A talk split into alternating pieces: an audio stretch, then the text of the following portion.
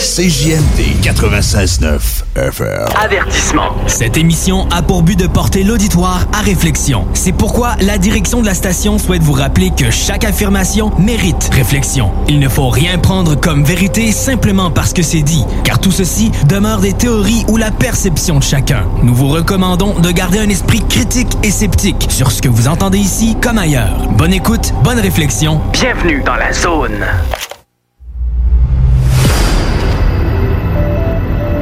O V N I, phénomènes inexpliqués, témoignages, lumières étranges ou observations, zone parallèle, un lien avec l'inconnu.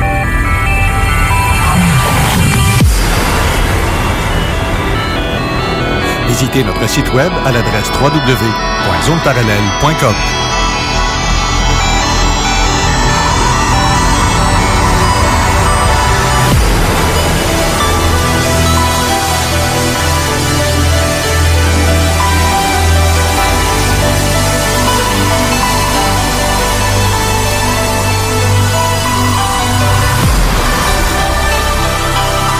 Voici Carole Lozé. Bon samedi à vous tous et toutes et bienvenue dans la zone parallèle. Bonjour Steve Zuniga.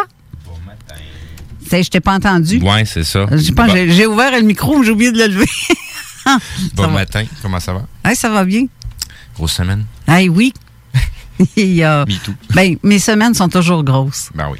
Il y a des changements, des fois. On a, on a un, un invité aujourd'hui qui n'était pas prévu pour là, mais pour mars, on a devancé parce qu'il y a des petits changements. Exactement. Ici et là. Des fois que ça, ça arrive. Hein? Des, des fois bon que les gens. Au bout de la ligne de nos auditeurs qui vont avoir euh, du, du, du croustillant. Euh, très croustillant, tu dis. Ça va être une émission vraiment, vraiment intéressante. Effectivement. Puis, je te dirais que le, le, même l'émission suivante avec euh, la Zone Insolite, aujourd'hui, oui. c'est avec euh, MUFON. MUFON à l'international. Donc, c'est MUFON Québec, MUFON France, remaniement de formule. Oui, c'est la sœur euh, MUFON français international. Exact. Oui, c'est ça. Parce qu'en fait, euh, eux, et on va avoir euh, une émission assez... Euh, je vous jure, là, ça va être un quatre heures assez intéressant. Tu sais, c'est le, le petit côté mondialiste n'est pas juste dans le monde... Ouais. Pour en, en faire une joke, ça se fait aussi dans le côté ufologique. On, on, on se rallie ensemble pour pouvoir parler des sujets. Oui, puis notre invité d'aujourd'hui, qui est Raymond Falardeau, va aussi rester pour l'émission d'Éric en grande partie parce que c'est ça a un lien vraiment ouais. avec ce dont il va, il va parler. Fait que je vous dis, un beau quatre heures. Zone parallèle, un beau deux heures, puis un, un, ça va être une suite, en fait, à l'émission de Zone parallèle, ce qui va se produire à Zone insolite. Puis vous allez, vous allez pas le regretter, je vous jure. Ça, si vous le manquez là, et qui, ceux que les, les gens qui l'écoutent en podcast, vous allez être très surpris de ce qui va se dire aujourd'hui aux émissions. La très bonne information qui va, Exactement. Qui va se dire. On va apprendre beaucoup de choses. Oui, parce que les gens aiment ça, ce qui est scientifique, parce qu'ils veulent des preuves, ils veulent ci, ou ils veulent avoir des personnes qui sont crédibles. Bien, c'est le cas aujourd'hui. On a des pers- deux personnes euh, invitées qui sont très, très crédibles, autant dans la tienne que dans la mienne. Donc, ça va, ça risque de, de, d'être très, très, très intéressant. Mais tout d'abord, on a... La chronique. Exactement. De Jean Lavergne avec l'O V N I Show pour débuter l'émission. Mais sinon, euh, toi, cette semaine, as-tu remarqué des trucs... Euh, Ben, disons que cette semaine, j'ai pas mal été euh, pris dans le côté euh, rock soccer. Puis, euh, tu m'entends-tu comme il faut? Oui, oui, oui, non, oui? parce okay. que le micro était comme pas vis-à-vis toi. OK. Ah là, c'est mieux. Donc, c'est ça, j'ai embarqué pas mal sur le, le, le tout ce que Rock Soccer a fait depuis euh, quelques années euh, avec euh, la narration de son livre euh, « Vivre et mourir dans la matrice artificielle mm-hmm. ». Euh, très intéressant ce qu'il amène comme théorie, parce que ça n'en reste que des théories au bout de la ligne. C'est mm-hmm. des analyses selon euh, son, son, son, son vécu et son expérience. C'est, c'est pas, ça, ça date de très, très loin qui, euh, qui gravite dans ces sujets-là. Tu as fait de démarche là, pour l'avoir à l'émission? Oui, exactement. À l'heure actuelle, ce que j'ai eu comme info, ben lui, il est encore à la rédaction de son livre, fait que Dans l'immédiat, ça sera pas possible de l'avoir dans les prochaines semaines. Euh, okay. Par contre, l'invitation est lancée, fait que dès que le, le, son livre est sorti, euh, ça va être beaucoup plus facile à ce moment-là de pouvoir l'avoir euh, sur nos ondes. Euh, on verra à ce moment-là comment qu'on va faire euh, l'entrevue, parce qu'il y a quand même un grand décalage. Euh, Rox Socard, de mémoire, est en Europe, est en France, mais, euh, si ma mémoire est bonne. Et puis... Euh, côté décalage horaire, ben ça serait de voir comment qu'on s'organise pour l'avoir soit live ou on fait une une, une pré-entrevue enregistrée et on l'a quelques minutes en live euh, sur nos ondes pour qu'ils puissent répondre aux questions. Tu sais qu'on est écouté un peu partout, hein, la, la, oui, la Belgique, entre autres. Euh, j'ai, j'ai une nouvelle auditrice aujourd'hui qui nous écoute. Je suis certaine qu'elle nous écoute. je, je, je vais en profiter en même temps pour la la saluer parce que ben en fait. C'est, euh, je te dirais que la, la plupart des, des auditeurs, là, c'est comme le celle, je parle de Christine. Mm-hmm. Je la salue, je sais qu'elle nous écoute. Euh, elle, elle, elle, elle m'a raconté un peu son, son récit, son vécu, qui est assez incroyable, mais qui est incroyable pour les gens qui ne vivent pas ce genre de phénomène-là, mais pour d'autres, comme moi, qui a vécu des trucs, je suis en position de la comprendre et de visualiser pleinement ce qu'elle me dit, parce que ça se fait tout seul, en fait. Puis je reçois énormément de, de, de témoignages aussi, ici et là. Comme la semaine prochaine, on va en avoir un, un fort témoignage que les gens vont faire. Oh! Non, mais tu sais, quand t'es, t'as, t'as, tu gères ton entreprise, ça te prend toute ta tête, hein? Oui. On s'entend? Oui. Et ben, le, le, le gars que je, que je vais recevoir la semaine prochaine, ben, qu'on va recevoir, c'est quelqu'un qui a sa propre entreprise, donc... Tu sais que c'est pas un, c'est pas des deux de pique. Ben, faut, faut, pour avoir son entreprise, faut être euh, quand même assez terre à terre et euh, très pragmatique. Euh, tu peux pas te lancer là-dedans avec euh, des, des, juste en spéculation, mettons. Ouais, c'est ça, justement. Alors, je salue tous et toutes ceux qui nous écoutent en ce moment de partout à travers la planète. Ontario, autant, même si... Euh, Effectivement. J'ai, j'ai des auditeurs d'Ontario. On a de, de New York aussi, aux États-Unis. On en a de, de, de, de la France, la Suisse, la Belgique, comme j'ai dit tantôt. On a même d'Afrique. Il y en a de partout. Puis je sais que les gens aiment ce genre d'émission-là parce que c'est différent. Les gens peuvent se permettre, enfin, de... De, de comprendre ou d'essayer de comprendre ce qu'ils ont vécu, parce que souvent, on, on, on reçoit des témoignages qui sont Euh, répétitif pour d'autres. C'est oui. pas... Euh, c'est quand quelqu'un te raconte un truc, mais que tu sais que tu as d'autres témoignages qui disent la même affaire, ben ça fait comme... Euh, ayez un petit doute à votre esprit. Exact, exact. Là, on va aller écouter la chronique de Jean Lavergne, parce qu'elle dure quand même tout près de vingt minutes. C'est très intéressant aussi, parce que Jean, ce qu'il raconte, en fait, c'est dans l'ufologie. On reçoit beaucoup d'histoires qui sont en fait soit des fakes, ou soit des... Euh, mais il faut faire attention à tout ça. Ou quand ils sont débunkés, puis tu te rends compte que le gars, il a fait le tour du monde avec son histoire, puis que c'était, c'était nul, là. Mm-hmm. Il y a des affaires que faut, faut faire attention. À... Par, parlant de fake, justement, dans, dans les choses de Rock Soccer, il y a beaucoup de mentions là-dessus avec euh, euh, des vieux détails, des vieux vidéos qui avaient euh, disparu de sur la toile et qu'on refait surface à nouveau.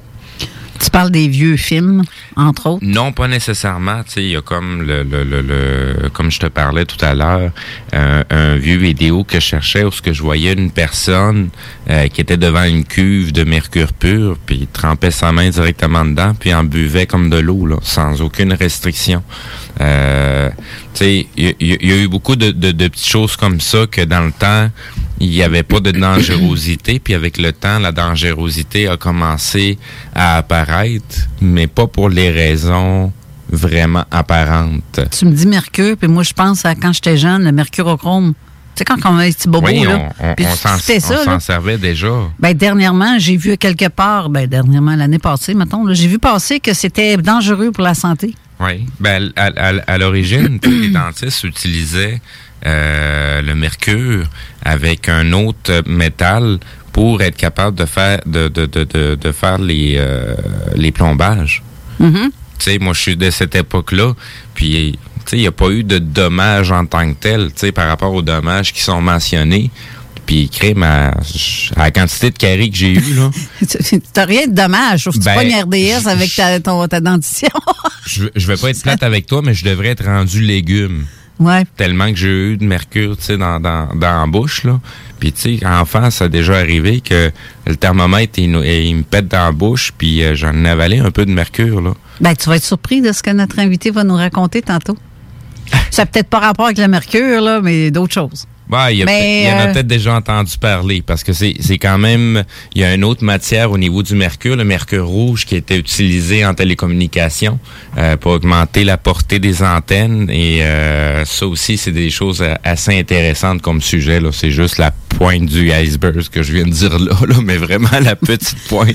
Il y a bien des affaires qu'on sait oui, pas. Oui, oui. Seigneur, que non, non, mais il y, y, y en a qui s'en doutent, il y en a qui trouvent des choses, mais tu sais... Il euh, faut, faut faire le tour de la question avant de pouvoir en, en parler de, de façon ouverte et objective. Parce ouais. que si juste avoir une portion d'information, ben ça fait pas de toi que tu en parles de façon objective. Oui. Fait que c'est, c'est, c'est, c'est cela. Hum, c'est cela. On va aller écouter euh, la portion euh, OVNI Show. On va vous revenir tout de suite après. Restez là.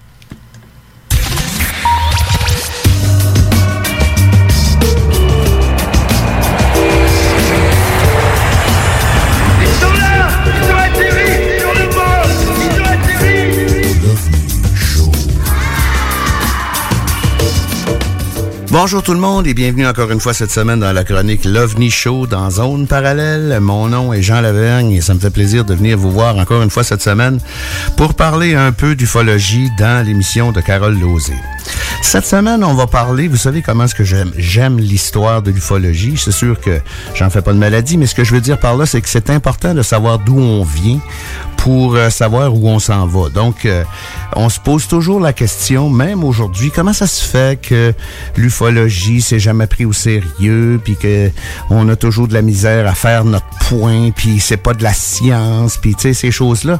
Mais ben, faut pas oublier que les l'âge d'or ufologique, si on peut dire ça comme ça, il y a eu plein de monde qui ont fait des grosses affaires qui finalement ont viré en queue de poisson, et puis que ça a mis une tâche sur euh, la crédibilité, si on peut dire, de l'ufologie, parce que c'est bien beau d'avoir une belle histoire, mais quand ça finit par être prouvé que c'est un canular, ça, ça, ça jette un froid sur les possibles vérités qui pourraient exister dans le phénomène OVNI. Donc aujourd'hui, euh, je vais vous parler de trois cas en particulier qui ont vraiment fait en sorte, dans les années cinquante, soixante et soixante-dix, de... breaker tout le monde, si on peut dire, parce qu'il y avait des grosses révélations là-dedans. Il y avait des, des, des preuves photographiques et compagnie qui, finalement, se sont toutes avérées, avérées être des faux. Mais c'est ça qui a meublé l'histoire ufologique, parce que, tu sais, un gros canular va enterrer dix vraies affaires. Puis peut-être même plus que ça, parce que, ah, regarde, un autre qui a vu ci, qui a vu ça, et ça va finir encore comme l'autre affaire l'autre jour. Ben, c'est ça. Donc, euh, on va commencer par un des cas les plus célèbres qu'il y a eu dans l'histoire. On va parler de George Adamski. Pour commencer, c'est qui ça, George Adamski? Ben, lui, il est né à Bromberg, en Royaume de Prusse, le dix-sept avril dix-huit cent quatre-vingt-onze, puis il est mort le vingt-trois avril mille neuf cent soixante-cinq à Silver Spring, dans le Maryland, aux États-Unis. Puis lui, il dit qu'à partir de mille neuf cent cinquante-deux, il a été contacté par les occupants d'un vaisseau spatial extraterrestre, euh, les Vénusiens. OK? Puis euh, son Vénusien en particulier, il s'appelait Horton. Puis là, lui, il décrit une de ses rencontres comme ça. L'homme ressemblait à tout autre homme et j'ai remarqué qu'il était relativement plus petit que moi et considérablement plus jeune. Alors, pour la première fois, j'ai vraiment réalisé que j'étais en présence d'un homme de l'espace, un humain d'un autre monde. La beauté de son apparence dépassait tout ce que j'avais pu voir et l'aspect avenant de son visage me libéra de toute pensée personnelle. Je me sentais comme un petit enfant en présence de quelqu'un doté d'une grande intelligence et de beaucoup d'amour et je devins très très humble par rapport à moi-même. De lui émanait le sentiment d'une compréhension et d'une gentillesse infinie avec une humanité absolue. Ça, c'est la description que George Adamski fait de son extraterrestre, on peut dire, tu sais. Puis, euh, dans ses écrits, parce qu'il a fait beaucoup d'écritures aussi et des livres, George Adamski, euh, il a fait des descriptions de vaisseaux aussi, tu sais. Mais euh, faut se mettre dans la tête qu'on est en mille neuf cent cinquante-deux, là, tu sais. Euh, donc, il décrit le salon, il décrit la chambre, il décrit la salle de bain, et cetera, le sous-sol. Ça me surprendrait bien gros, personnellement, que dans une soucoupe volante, pour parler en termes des années cinquante, que ça soit divisé comme une maison, tu sais, un bungalow euh, de banlieue. Mais ça, regarde, c'est, c'est ses écrits à lui. Tu sais, après ça, Adamski affirma avoir rencontré plusieurs fois cet homme, Horton, le Vénusien, qui l'emmena faire un tour à bord de son vaisseau et lui remettra des messages de paix, se disant préoccupé par les essais nucléaires des États-Unis. Tu sais, si on se met dans la mentalité de l'époque, on est encore là, la bombe atomique, c'est récent, le monde freak au bout, si on peut dire. Donc, évidemment, si on a une rencontre avec des extraterrestres, ils vont nous donner des messages de paix, puis ils vont nous dire que non, non, non, non, la bombe atomique, c'est caca, si on peut dire ça comme ça, tu sais. Un des messages que cet extraterrestre-là, Horton, aurait laissé à George Adamski, ce serait par l'empreinte de ses semelles de bottes dans le sable, où ce qu'il y aurait eu un message énigmatique que Adamski a jamais été capable vraiment de déchiffrer, là, tu sais. Dans les années cinquante, on sait peu de choses sur Vénus car la planète est constamment enveloppée de nuages. C'est donc c'est facile de spéculer sur qu'est-ce qui peut se passer en dessous de ces nuages-là, tu sais. Et puis euh, on imagine une atmosphère très humide, des forêts peuplées de grands reptiles et la possibilité d'une vie humaine.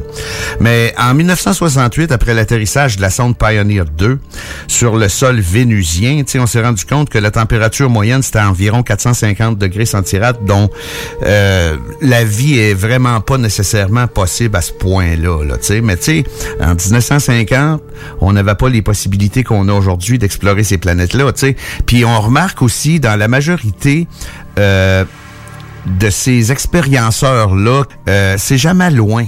Tu sais, c'est pas, mettons, la galaxie euh, d'un tel ou, tu sais, c'est tout le temps des planètes de notre système solaire. Mars, tu sais, regarde, euh, H G. Wells, euh, la planète Mars, la guerre des mondes, le garde euh, George Adamski, Vénus, c'est vraiment pas loin euh, parce qu'on voit pas encore ben, ben loin à cette époque-là. Puis, il y a beaucoup de mystères dans notre système solaire, tu sais. Tu sais, puis là, on est rendu à se poser la question, vraiment, si ce que dit George Adamski, c'est une supercherie ou la réalité, tu sais. Euh, de ses premières interventions jusqu'à aujourd'hui, ça, ça, le monde est divisé, dans le fond, parce que ça a de l'allure, qu'est-ce qu'il dit, mais ça n'a pas tout à fait assez, tu sais. Les pro-Adamski déclarent que certaines de ses conversations qu'il aurait eues avec son émissaire extraterrestre, le fameux Horton, décrivent des phénomènes que la science n'avait pas démontrés à l'époque, comme la ceinture de Van Allen ou les images holographiques. Puis d'un autre côté, les anti-Adamski, eux autres, ils décrivent ça comme euh, Adamski comme s'il était un mystificateur habile. En fait, il n'a jamais décrit la ceinture de Van Allen dans son livre « The Invisible Spaceship ». Il a simplement parlé d'une zone de pollution radioactive artificielle consécutive à nos essais nucléaires qui entoureraient la Terre. Tu sais, il y a assez de connaissances dans ça pour qu'on...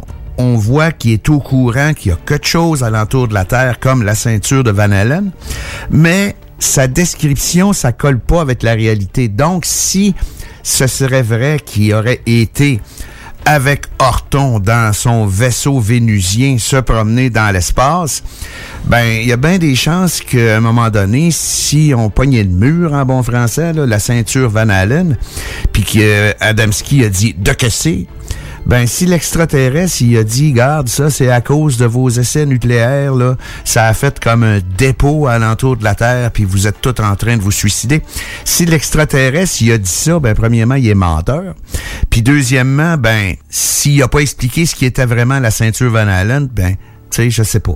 Mais tu sais, peut-être que Adamski a simplement mal compris aussi, mais c'est, garde, euh, on le sait pas. Mais tu sais, au niveau des... C'est parce qu'il y a plein de photos puis des affaires de même, là, tu sais. Puis lui, il a fait beaucoup de livres, George Adamski, mais tu sais, euh, les photographies d'OVNI qui ont été publiées par lui, euh, c'est vraiment des photographies qui ont été réalisées avec des maquettes. C'est, c'est des fausses photos.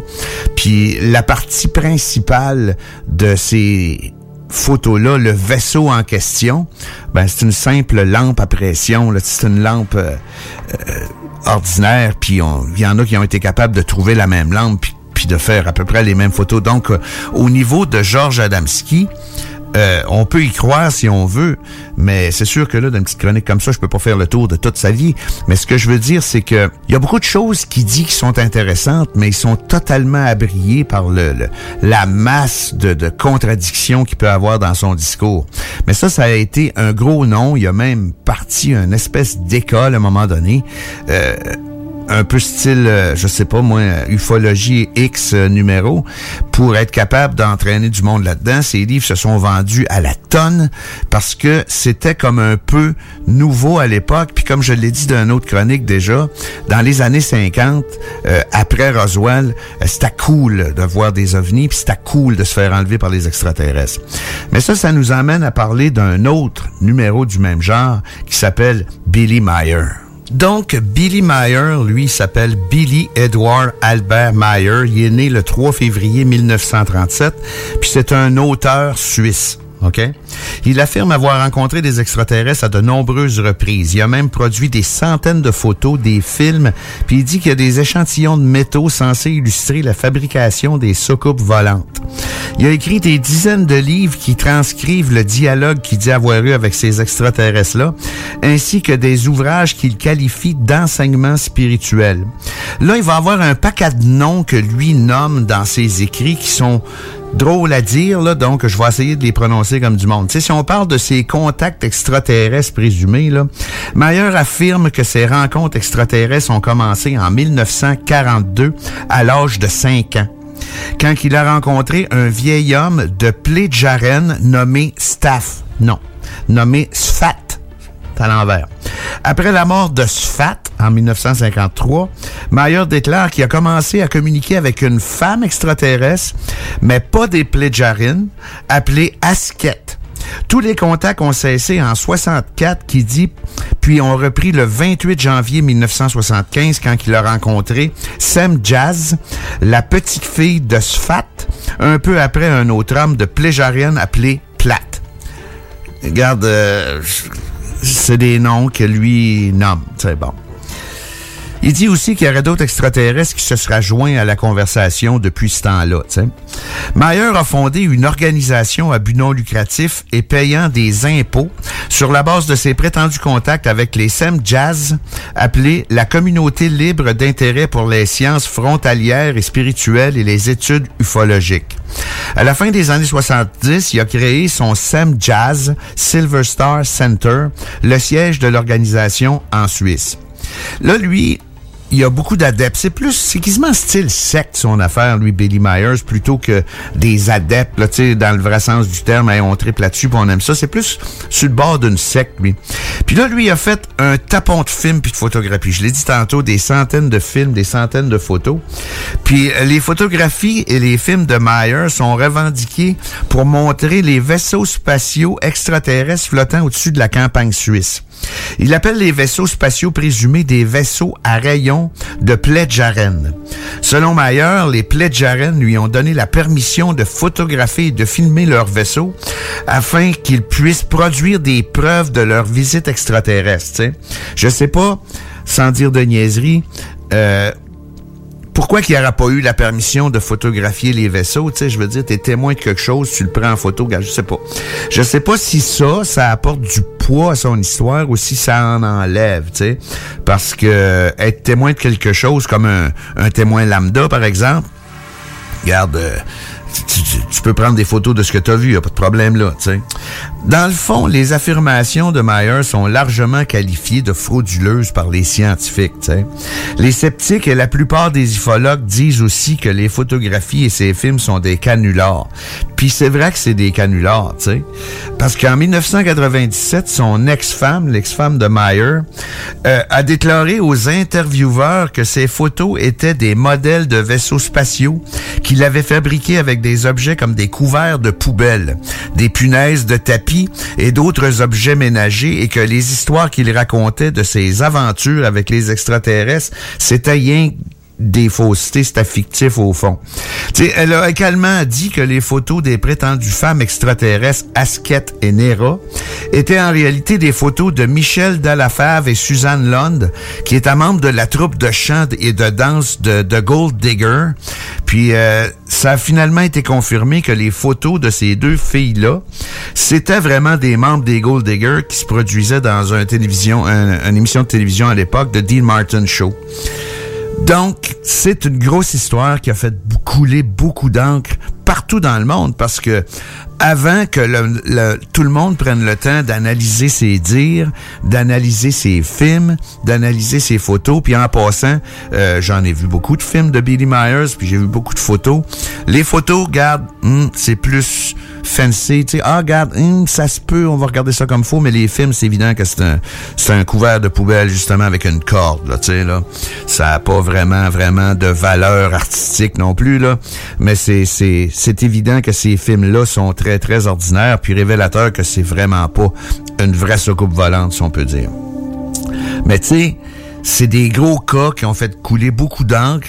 Puis pendant ce temps-là, quand on parle de ces... C'est ça que je disais tantôt. Quand on parle de ces gros cas-là, ben on parle pas nécessairement des cas, entre guillemets, ordinaires. Tu sais, ceux qui voient vraiment des choses réelles, puis qui font pas nécessairement un plat avec ça, même qu'on a de la misère à les recruter pour qu'ils soient capables de nous parler, puis qu'on soit capable de faire une enquête qui se tient sur des cas qui sont rapportés par des personnes crédibles, tu sais.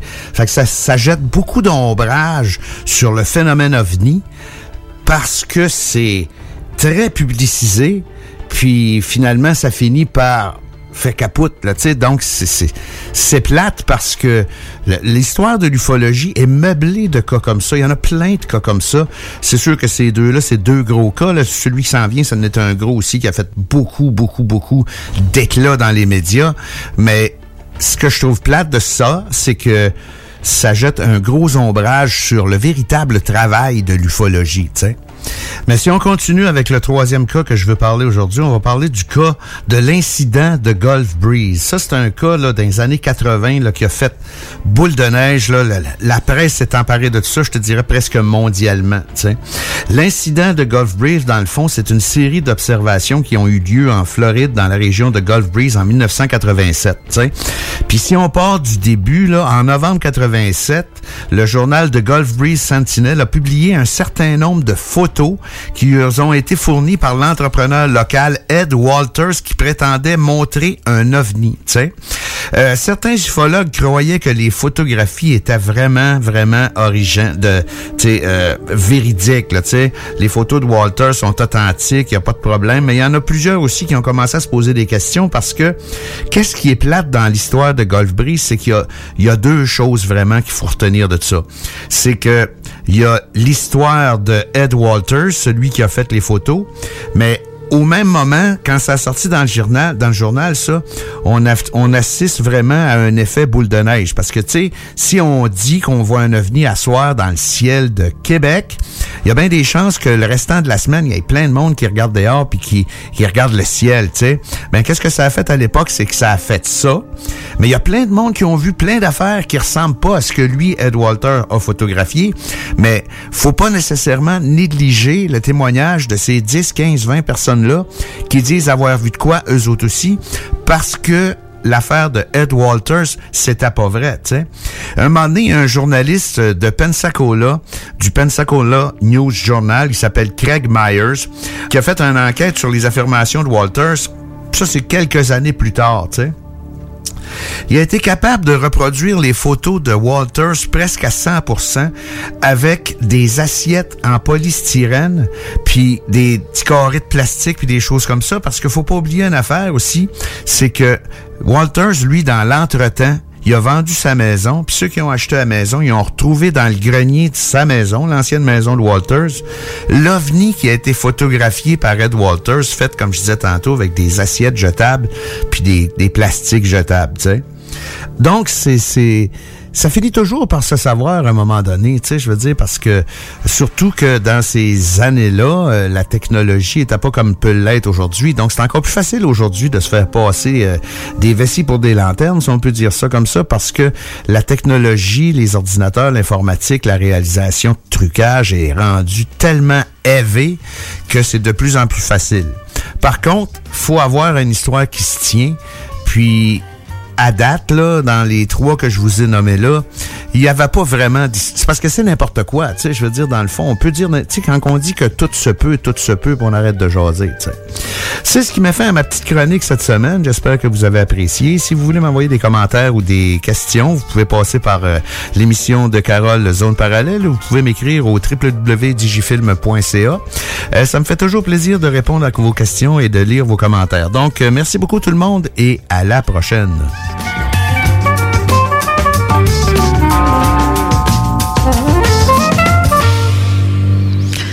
Et oui, de retour en studio. Vous avez aimé la, la chronique, je présume, de Jean Lavergne de l'OVNI Show. Et là, on va faire une courte pause. Ensuite, on va présenter notre invité, qui est Raymond Falardeau. Donc, restez là. Vous allez vraiment, vraiment aimer ce que vous allez entendre aujourd'hui. Restez là. L'alternative radio. Ça donne des choses drôles. C'est ce que c'est drôle. Top là.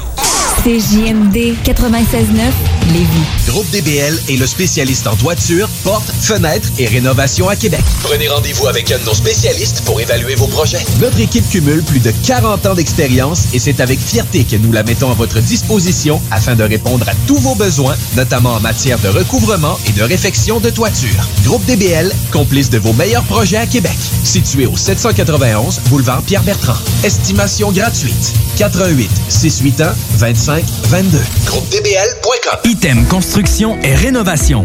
Item est une équipe prête à réaliser votre projet de rénovation ou de construction résidentielle. Conception avec une designer, planification efficace et l'exécution des travaux par des professionnels. Item vous accompagnera pour un vrai projet clé en main de A à Z. Peu importe l'ampleur de votre projet, que ce soit pour une rénovation, un agrandissement, un ajout d'étage ou un garage, Item saura vous guider et vous conseiller afin de concrétiser avec succès votre projet. Pour un projet clé en main à un seul endroit, contactez Item au quatre un huit, quatre cinq quatre, huit huit trois quatre ou visitez item construction point com. Bonne nouvelle, les entreprises Vapking rouvriront leurs portes dès lundi, le huit février, pour l'entièreté de leurs succursales, soit celles de Val-Bélair, Saint-Romuald, Lévis, Lauson, Saint-Nicolas et Sainte-Marie. Afin de vous informer sur les heures d'ouverture, référez-vous à la page Facebook Vapking Saint-Romuald. Notez que Vapking respectera tous les règles en vigueur concernant la covid dix-neuf. Pour toute question, contactez-nous au quatre un huit, neuf zéro trois, huit deux huit deux. Le palier d'alerte de votre région ou d'une région à proximité est rouge. Afin de limiter la propagation de la covid dix-neuf, les rassemblements d'amis ou de familles sont interdits et les déplacements vers d'autres régions doivent être évités. De plus, en zone rouge, il est défendu de quitter son domicile entre vingt heures et cinq heures le matin. Visitez québec.ca barre oblique coronavirus pour connaître les règles spécifiques mises en place pour établir la situation. Respectez toutes les règles, tout le temps, sans exception. Un message du gouvernement du Québec. Prenons quelques secondes ensemble pour parler de la perle des Galeries Chagnon. Pat Smoke Meat, c'est la viande de bœuf fumée la plus savoureuse que vous trouverez en ville. Ils sont spécialisés dans le smoke meat et leur savoir-faire en la matière est légendaire. Laissez-les le préparer en sandwich pour vous ou passez chercher votre viande parfaite pour en préparer à la maison, au comptoir, take-out ou en livraison via DoorDash. Vive Pat Smoke Meat! Chez Rinfraie Volkswagen, pour terminer février, c'est jusqu'à cinq mille dollars de rabais sur les deux mille dix-neuf restants ou zéro pour cent d'intérêt jusqu'à soixante-douze mois. Modèle sélectionné, les deux mille vingt et un cinq cents à mille dollars et les pneus d'hiver. Rinfraie Volkswagen Lévis. À C G M D quatre-vingt-seize neuf, on est là pour vous divertir. Puis en plus, on se prend pas au sérieux. Avertissement. Cette émission a pour but de porter l'auditoire à réflexion. C'est pourquoi la direction de la station souhaite vous rappeler que chaque affirmation mérite réflexion. Il ne faut rien prendre comme vérité simplement parce que c'est dit, car tout ceci demeure des théories ou la perception de chacun. Nous vous recommandons de garder un esprit critique et sceptique sur ce que vous entendez ici comme ailleurs. Bonne écoute, bonne réflexion. Bienvenue dans la zone.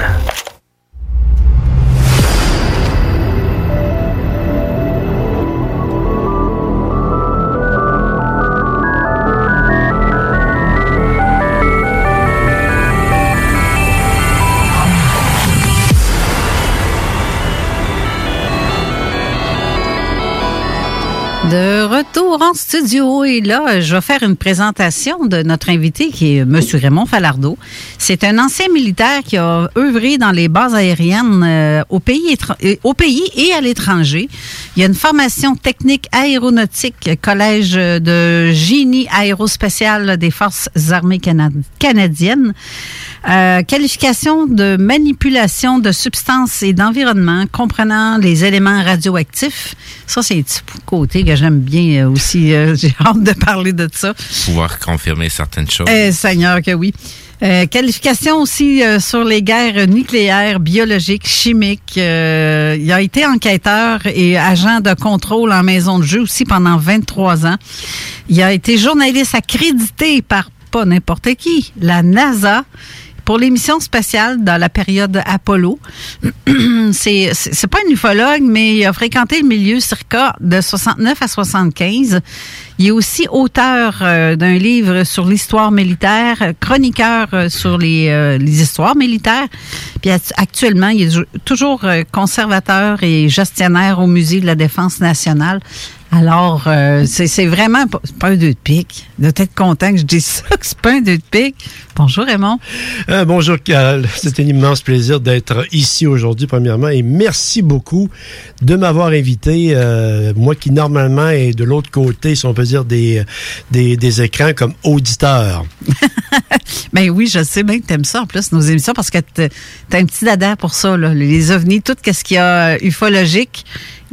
Ça t'appelle. Effectivement, c'est euh, en fait un peu par accident. J'ai euh, j'ai appris le, l'existence de l'émission par le site à Jean Cazot. Alors évidemment, euh, immédiatement, je me suis mis à, à l'écoute et puis euh, comme auditeur, ben, j'ai dit euh, ça rejoint un peu mes champs d'intérêt.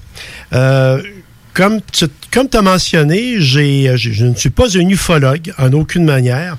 Je suis par contre intéressé par le phénomène ovni et ma vie m'a amené à être euh, en contact un peu avec ce, ce milieu-là. Alors, euh, si tu me laisses tranquillement aborder mes deux sujets.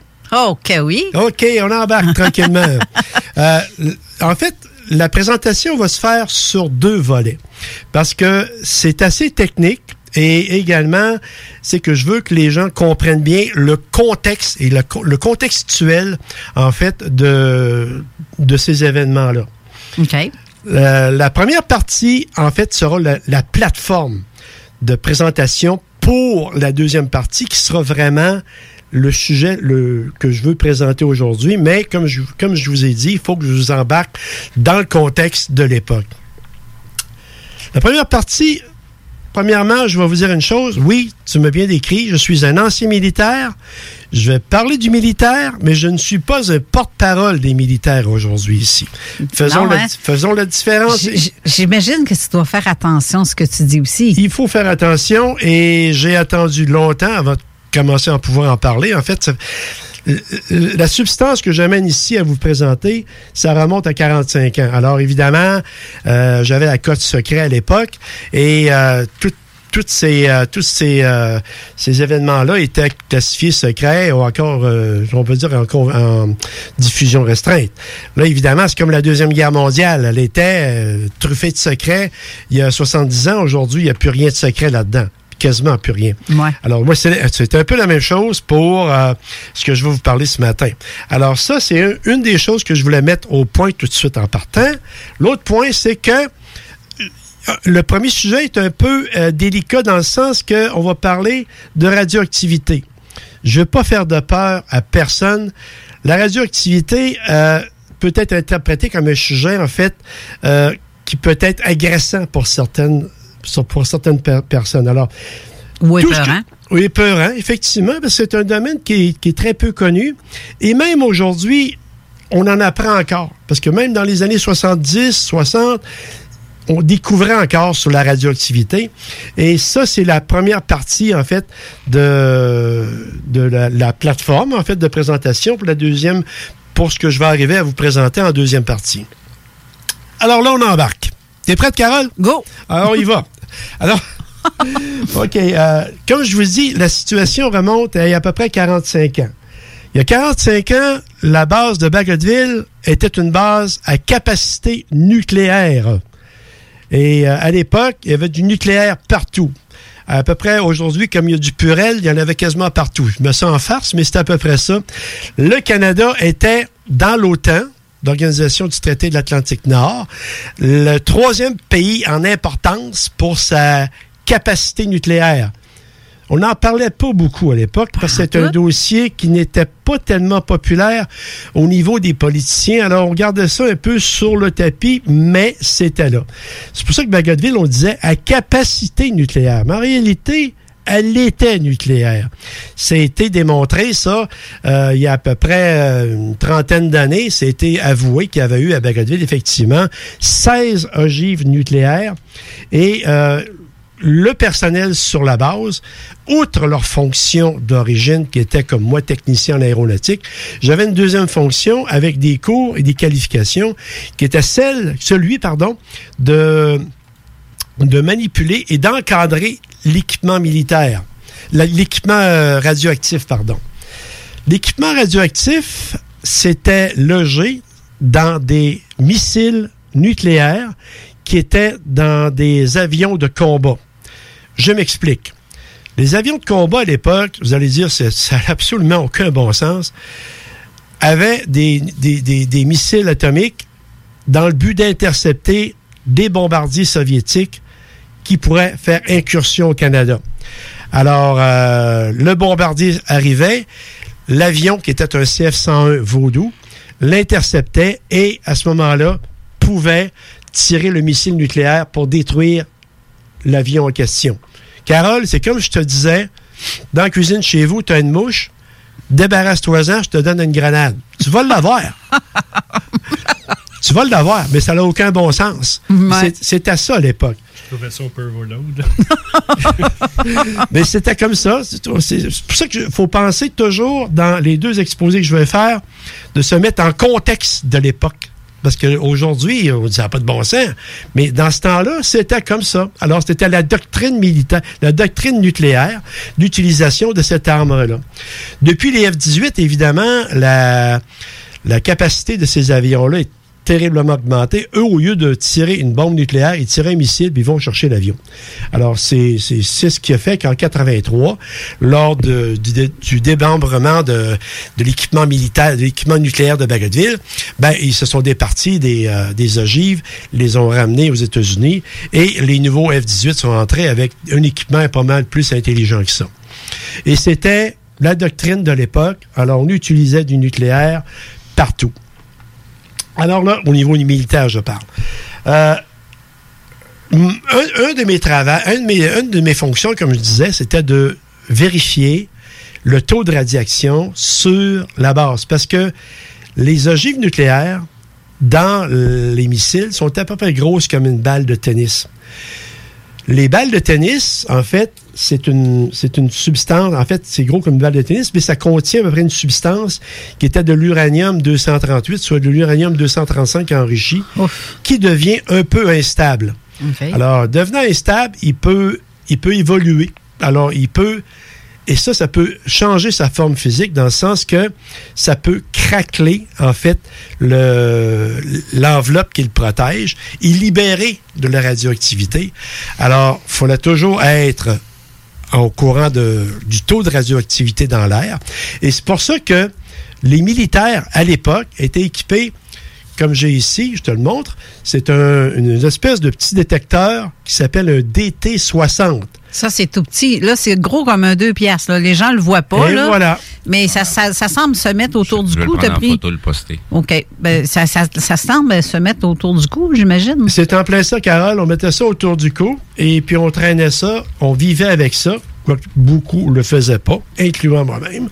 Alors, évidemment, ça, en fait, c'est un film qui euh, recueille le, la présence des bombardements nucléaires présent dans l'atmosphère. Des radiations Des radiations, restantes. Exactement. Okay. Il y a toujours un résiduel normal dans l'air. Mm-hmm. Même actuellement, on a ici. Là. C'est pour ça que je disais aux gens, ne vous épeurez pas, ne vous épeurez pas de mes propos, parce que c'est naturel actuellement. La Terre s'est habituée à, ce, à, cette, nouvelle, à cette nouvelle présence nucléaire de... de, des résiduels et de, d'explosion, et cetera. Alors ça, c'est le D T soixante. On avait également le petit crayon ici, qui est un, un lecteur, parce que évidemment, ça ressemble à un pointeur laser. Ça ressemble à un pointeur laser. Si vous regardez dedans, vous allez voir, c'est marqué euh, zéro, zéro, encore, il y, a, il y a une échelle graduelle. C'était en milliröntgen, parce qu'un compteur Geiger, ça, ça mesure normalement en unité Röntgen. Et le, le pointeur, en fait, identifiait la, la quantité que vous aviez. Mais il ne fallait pas que ça soit très haut. Si ça allait au bout du, euh, du range, du, de l'échelle, bien évidemment, euh, c'était très dangereux. Il y avait une zone, ça, ça, déclare, ça déclarait qu'il y avait, en fait, un débordement. Alors ça, c'est le genre d'équipement qu'on avait. Et également, on avait nos cartes de douze qui indiquaient combien est-ce qu'on avait de, de dosage de radiation sur nous. Je vais t'en revenir tantôt là-dessus, tu vas qui voir. Qui ressemble à une carte à points euh, que, que, que tu peux gagner un café gratis ben, après. C'est ça. Pas de dix, là. Exactement. Alors, ça, on avait tout ça comme faisant partie de nos équipements. Euh, moi, chaque semaine, vu que la base était à capacité nucléaire, euh, chaque semaine, je sortais dehors, j'emmenais un genre de trépied avec une petite boîte dessus qui faisait pot, pot, pot, pot, pot. Ça respirait l'air. Puis ça, ça passait à travers un filtre. Le filtre, pendant une heure de temps, aspirait de l'air, ramassait de l'air et euh, accumulait tout ce qu'il y avait dans l'air. Des résidus, euh, du carbone, un peu de pollution. Et ce qui m'intéressait, moi, c'était la radioactivité. Alors, de semaine en semaine, ben, je vérifiais, j'avais un genre de, de graphique. Et puis, euh, le graphique en question, ben, ça indiquait euh, euh, quinze milliröntgen, dix-huit milliröntgen, seize. C'était relativement Ex- constant. Explique ce que c'est les milliröntgen. Ah, OK, d'accord, excuse-moi. Oui, oui, oui. J'ai, j'ai, j'ai un jargon, des fois, qui peut é- échapper au grand public. Je m'excuse, Carole. Le röntgen, c'est... Un röntgen, c'est une, une mesure... Euh, minimale de, de, de, de radioactivité dans l'air. Vous avez le milliröntgen, qui est un millième de Röntgen, et en échelle, en échelle ascendante, vous avez trois, quatre, cent ou deux cents Röntgen. Ça, c'est ce qui est, c'est ce qui établit, si on peut dire, la valeur de la radioactivité présente euh, lorsqu'elle est mesurée. Alors, évidemment, nous, on était toujours dans les milliröntgen, ce qui était vraiment pas beaucoup. Alors, moi, je faisais mes tests semaine après semaine. Alors, c'était euh, seize, dix-huit, vingt, des fois trente, ce qui est pas beaucoup. Euh, parce que, comme je te disais tantôt, dans l'air, il y a toujours un minimum de radioactivité. D'ailleurs, là-dessus, je vais accrocher sur un petit détail euh, que je t'avais d'ailleurs un petit peu parlé. C'est que la radioactivité, comme elle est actuellement dans l'air, elle n'est pas comme elle était avant le six août quarante-cinq. J'en arrive à ce point que... Après la guerre, dans le fond. Après la première explosion. OK. six août quarante-cinq, quand ils ont fait exploser Hiroshima, qui était une bombe de dix kilotonnes, eh bien, c'était dans l'atmosphère. Alors, qu'est-ce qui se ramasse dans l'atmosphère? Bien, c'est des retombées. Et les retombées parcourent la Terre, parce que la masse d'air, nécessairement, ne suit pas l'espace immédiat où ce qu'elle est. Elle va, elle va dériver autour de la Terre et le, le, le, les retombées vont s'étendre partout. Alors, à ce moment-là, et ça, c'est pas juste moi qui le dis, c'est les physiciens, c'est que toute personne qui est venue au monde après le six août quarante-cinq a un héritage de ça dans son corps qui est une... une microdose de radioactivité. Comme toi, Carole, ta mère, elle l'a pas, parce qu'il est venu au monde avant ça. Mon père l'avait pas non plus, parce qu'il est venu au monde en dix-neuf vingt-deux, et la radioactivité, si on veut dire artificielle, avait pas été inséminée. Okay. Alors, c'est un peu ça. Alors, on a tous, tout le monde, tous et chacun, une mini-dose de radioactivité dans le corps. Comme je vous dis, on n'a pas à s'apeurer avec ça. C'est pour ça qu'au début, je mettais un, un gros bémol que je ne veux pas faire de peur à personne. C'est contrôlé et c'est normal. On vit avec ça. C'est comme la, dans le sol, dans le fond, parce que quand tu vas, mettons, sur le bord de, de, du fleuve, des fois, ça m'arrive de prendre mon, mon détecteur puis je vais prendre le niveau de radiation. Puis ça peut partir. fois aller, euh, ça, ça varie d'une place à l'autre, mais on dit que le... le, le, le mais c'est parce que déjà, à la base, il y a une radiation naturelle. C'est ça, euh, par le sol. Oui. Le sol dégage nos vieilles... Euh, Nos vieilles croûtes terrestres, il y en emmagasine du stock là-dedans. Là. C'est surtout au niveau de l'eau. L'eau euh, est inhérente à, à avoir une... une euh, si on peut dire une... Une, une forte absorption. Une, une, non, c'est un, une valeur en radium. C'est vraiment pas beaucoup. Mais il y a du radium en présence dans l'eau. Et puis, euh, c'est ce qui fait que dans la terre, bien, c'est humide. Alors, il y a de l'eau dans la terre. Et puis, évidemment, et d'ailleurs, ici au Québec, euh, il y a des sources partout. Là. Il y a de l'eau partout dans, dans, dans, dans, dans les terres. Même, même à Sainte-Croix, là, euh, on dirait que c'est en dedans des terres, mais pourtant, il y a, euh, il y a des, des sous-sols qui s'inondent. Tu sais, c'est pour te dire que, comment que, il y a de l'eau partout. Puis cette eau-là contient de mini-portions de radium. C'est pour ça que tu viens de me décrire avec ton détecteur que tu t'étais surprise de, de trouver qu'il y avait de la radioactivité. C'est normal. Okay. C'est normal. Sauf que le, c'est plus élevé d'une place à l'autre. Il y a oui. des endroits spécifiques. Oui. Comme je t'ai expliqué, que je suis allée, euh, il y a eu une observation d'une porte dimensionnelle à Sainte-Croix. Mm-hmm. On est allé vérifier avec euh, nos détecteurs. J'avais une autre sorte aussi de, de détecteur avant oh, que, celui, que celui que j'ai en main présentement. Euh, c'est, c'est celui que j'utilise. Là. Steve, tantôt, tu prendras la photo de ça. Euh, sauf que à l'endroit même où il y a eu la porte, ça l'a augmenté jusqu'à quarante. Euh, puis quand tu te tassais à peu près à quatre pieds à côté, plus rien. Ça revient à zéro. Mmh. C'est, c'est carrément, il n'y a pas de...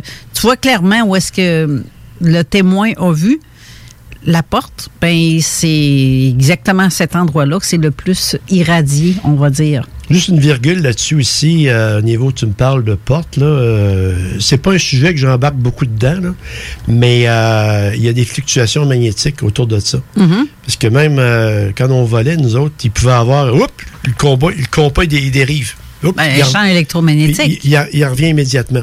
Nous, on, on considérait que c'était peut-être des poteaux d'Hydro-Québec ou de quoi de genre. Okay. Mais... ça peut être également ça. Ça, je te le donne. Quoi que j'embarque pas nécessairement dans cette paroisse aussi profondément que, que toi, tu sembles y embarquer. Je vais t'emmener. Mais tu m'emmèneras. Oui, c'est, c'est, c'est cet été. L'été qui s'en vient, là, au printemps, d'accord. L'été. Il faut que je t'amène voir parce que, puis avec tes équipements, voir si ça correspond avec ce que mes équipements disent. Mais on l'a essayé avec un autre, euh, un autre enquêteur, justement, de, de l'A Q U qui est venu, Jean euh, Vézina. Mm-hmm. Qui est venu, puis euh, il, tu sais, son appareil faisait le même résultat que le mien, puis il a fait le même test que moi. J'ai dit, je te dis pas, il est où? Cherche. D'accord.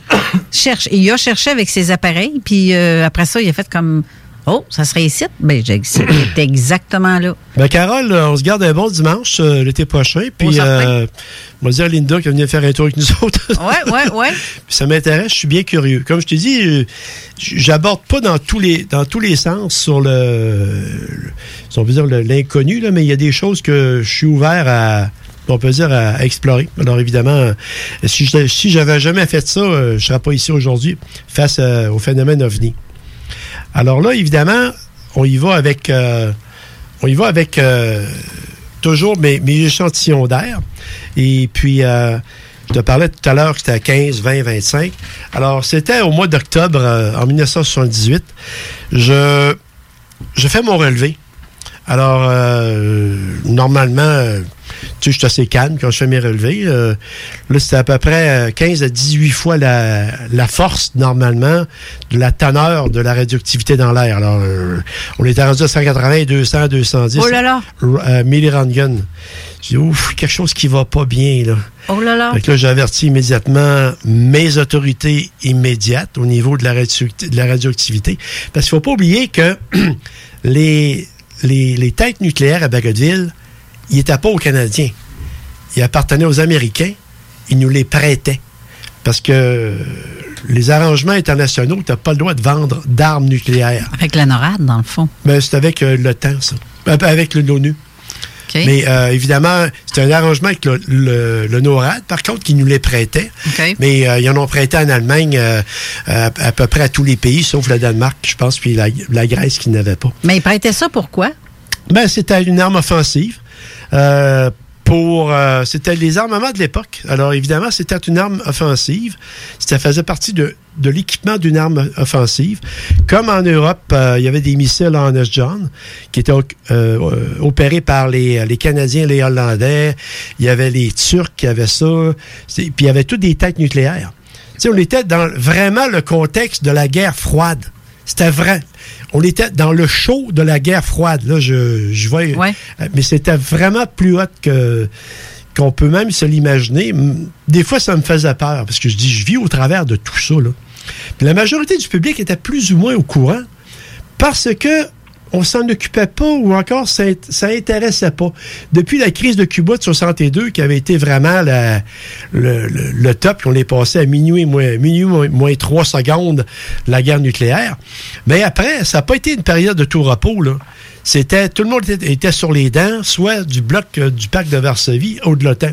Alors, l'OTAN était équipé, évidemment, énormément du nucléaire, parce qu'on n'avait pas la parité En, en quantité contre les gens du, de contre les forces du pays de, du pacte de Varsovie, qui incluait la Roumanie, la Pologne, euh, la, la Hongrie, euh, Tchécoslovaquie, tous ces pays-là, et la Russie.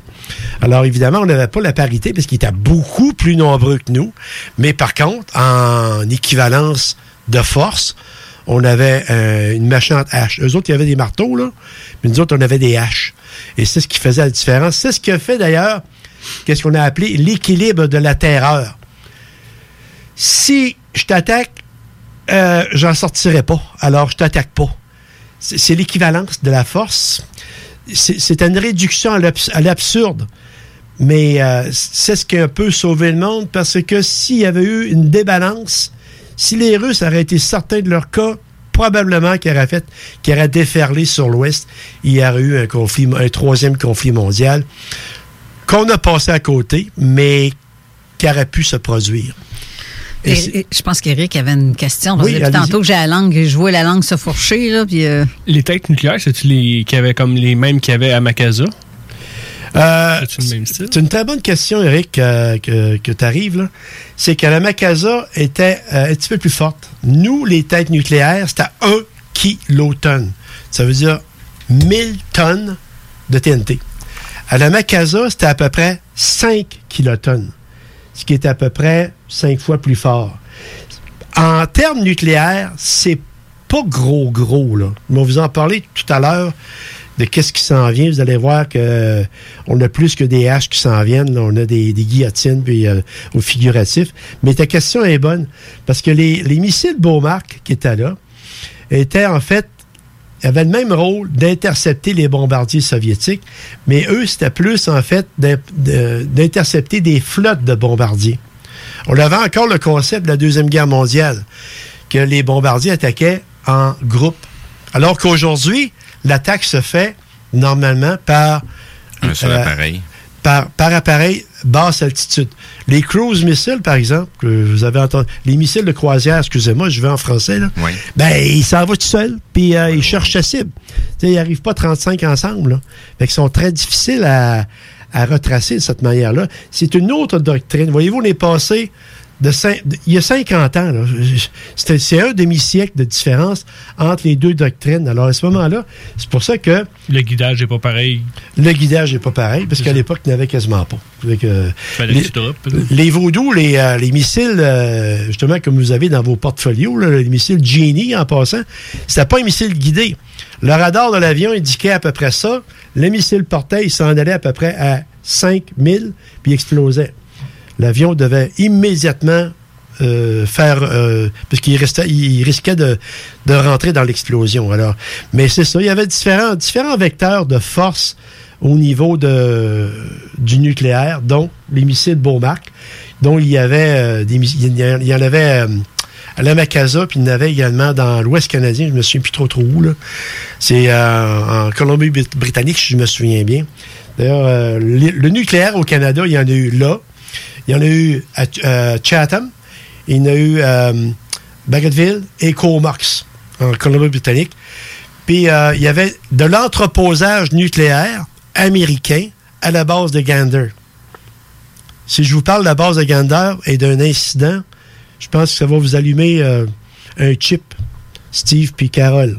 Une explosion en haut du fleuve en dix-neuf cent quarante-neuf. J'ai entendu parler de ça. C'était toi, Steve.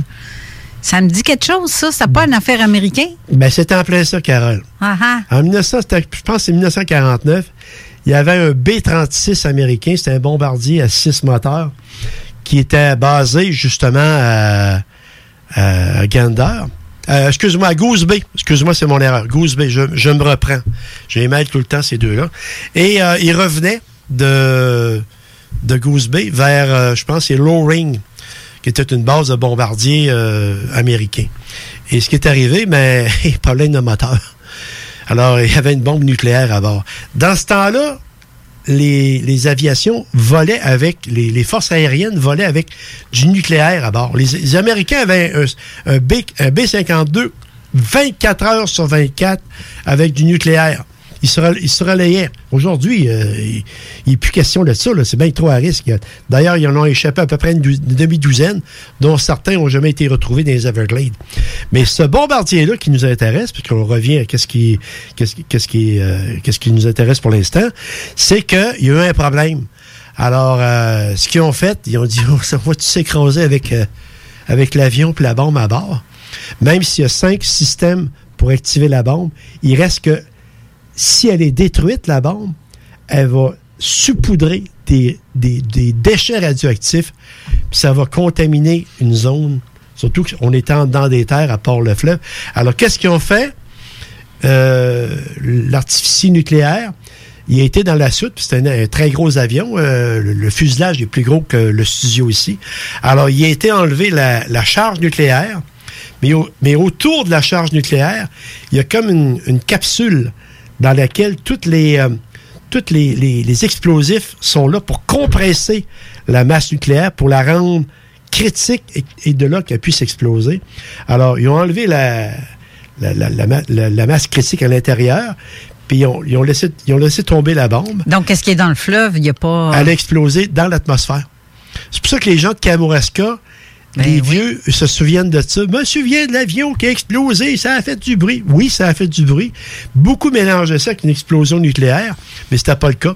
Mais ça, c'est des explo- c'était des, des, des ogives nucléaires beaucoup plus puissantes, parce qu'on parle pas de un kilotonne, on parlait de un mégatonne, ce qui veut dire mille fois plus puissant que un kilotonne.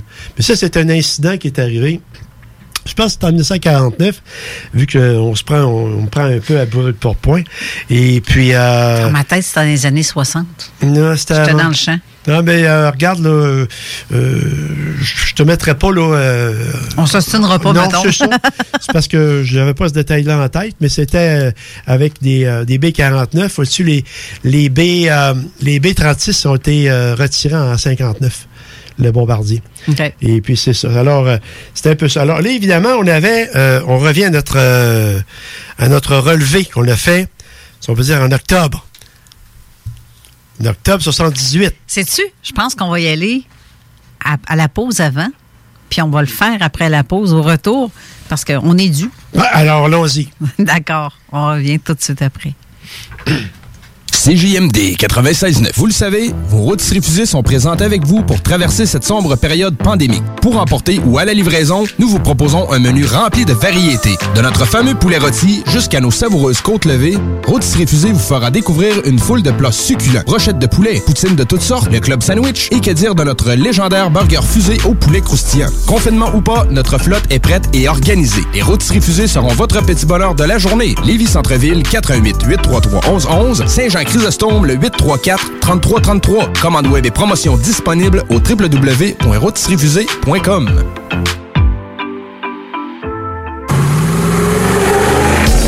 Capable de rester enfermé, la larme à l'œil, à regarder ton Jeep se morfondre dans ta cour? Club Jeep Québec est en pleine expansion et t'attend. Membre de la Fédération des clubs de quatre par quatre du Québec, nous organisons des activités légales et qui respectent les recommandations. Deviens membre gratuitement pour deux mille vingt et un via la page Facebook ou sur le w w w point club jeep québec point com. Club Jeep Québec, là où les routes se terminent, notre plaisir commence. Bon Bonne nouvelle! Les entreprises Vapking rouvriront leurs portes dès lundi, le huit février, pour l'entièreté de leurs succursales, soit celles de Val-Bélair, Saint-Romuald, Lévis, Lauson, Saint-Nicolas et Sainte-Marie. Afin de vous informer sur les heures d'ouverture, référez-vous à la page Facebook Vapking Saint-Romuald. Notez que Vapking respectera tous les règles en vigueur concernant la COVID dix-neuf. Pour toute question, contactez-nous au quatre un huit, neuf zéro trois, huit deux huit deux. Le palier d'alerte de votre région ou d'une région à proximité est rouge. Afin de limiter la propagation de la COVID dix-neuf, les rassemblements d'amis ou de familles sont interdits et les déplacements vers d'autres régions doivent être évités. De plus, en zone rouge, il est défendu de quitter son domicile entre vingt heures et cinq heures le matin. Visitez québec point c a barre oblique coronavirus pour connaître les règles spécifiques mises en place pour établir la situation. Respectez toutes les règles, tout le temps, sans exception. Un message du gouvernement du Québec. Chez Lévis Carrier Pneumécanique, comme on est un service essentiel, on croit être bien placé pour savoir ce qui est essentiel ou pas essentiel. Puis l'entretien préventif, on pense que c'est essentiel. Parce que tu veux surtout pas tomber en panne à sept heures quarante-cinq, chez Lévis Carrier jusqu'au premier avril, on offre le financement à zéro pour cent sur tous les entretiens préventifs ou les réparations. Tous les détails et conditions sur lévis carrier point com. Chez Rinfraie Volkswagen, pour terminer février, c'est jusqu'à cinq mille dollars de rabais sur les deux mille dix-neuf restants ou zéro pour cent d'intérêt jusqu'à soixante-douze mois. Modèle sélectionné. Les deux mille vingt et un, cinq cents à mille dollars et les pneus d'hiver. Rinfraie Volkswagen Lévis. Vous le savez, à C J M D, c'est talk, rock and hip-hop. On va faire une petite dernière, mais avec plus d'énergie, OK? C J M D, c'est talk, rock and hip-hop. Les vendredis de quinze heures à minuit et les samedis de dix-huit heures à vingt-deux heures, c'est la meilleure musique de club. Vous avez envie de faire le party? Pas compliqué.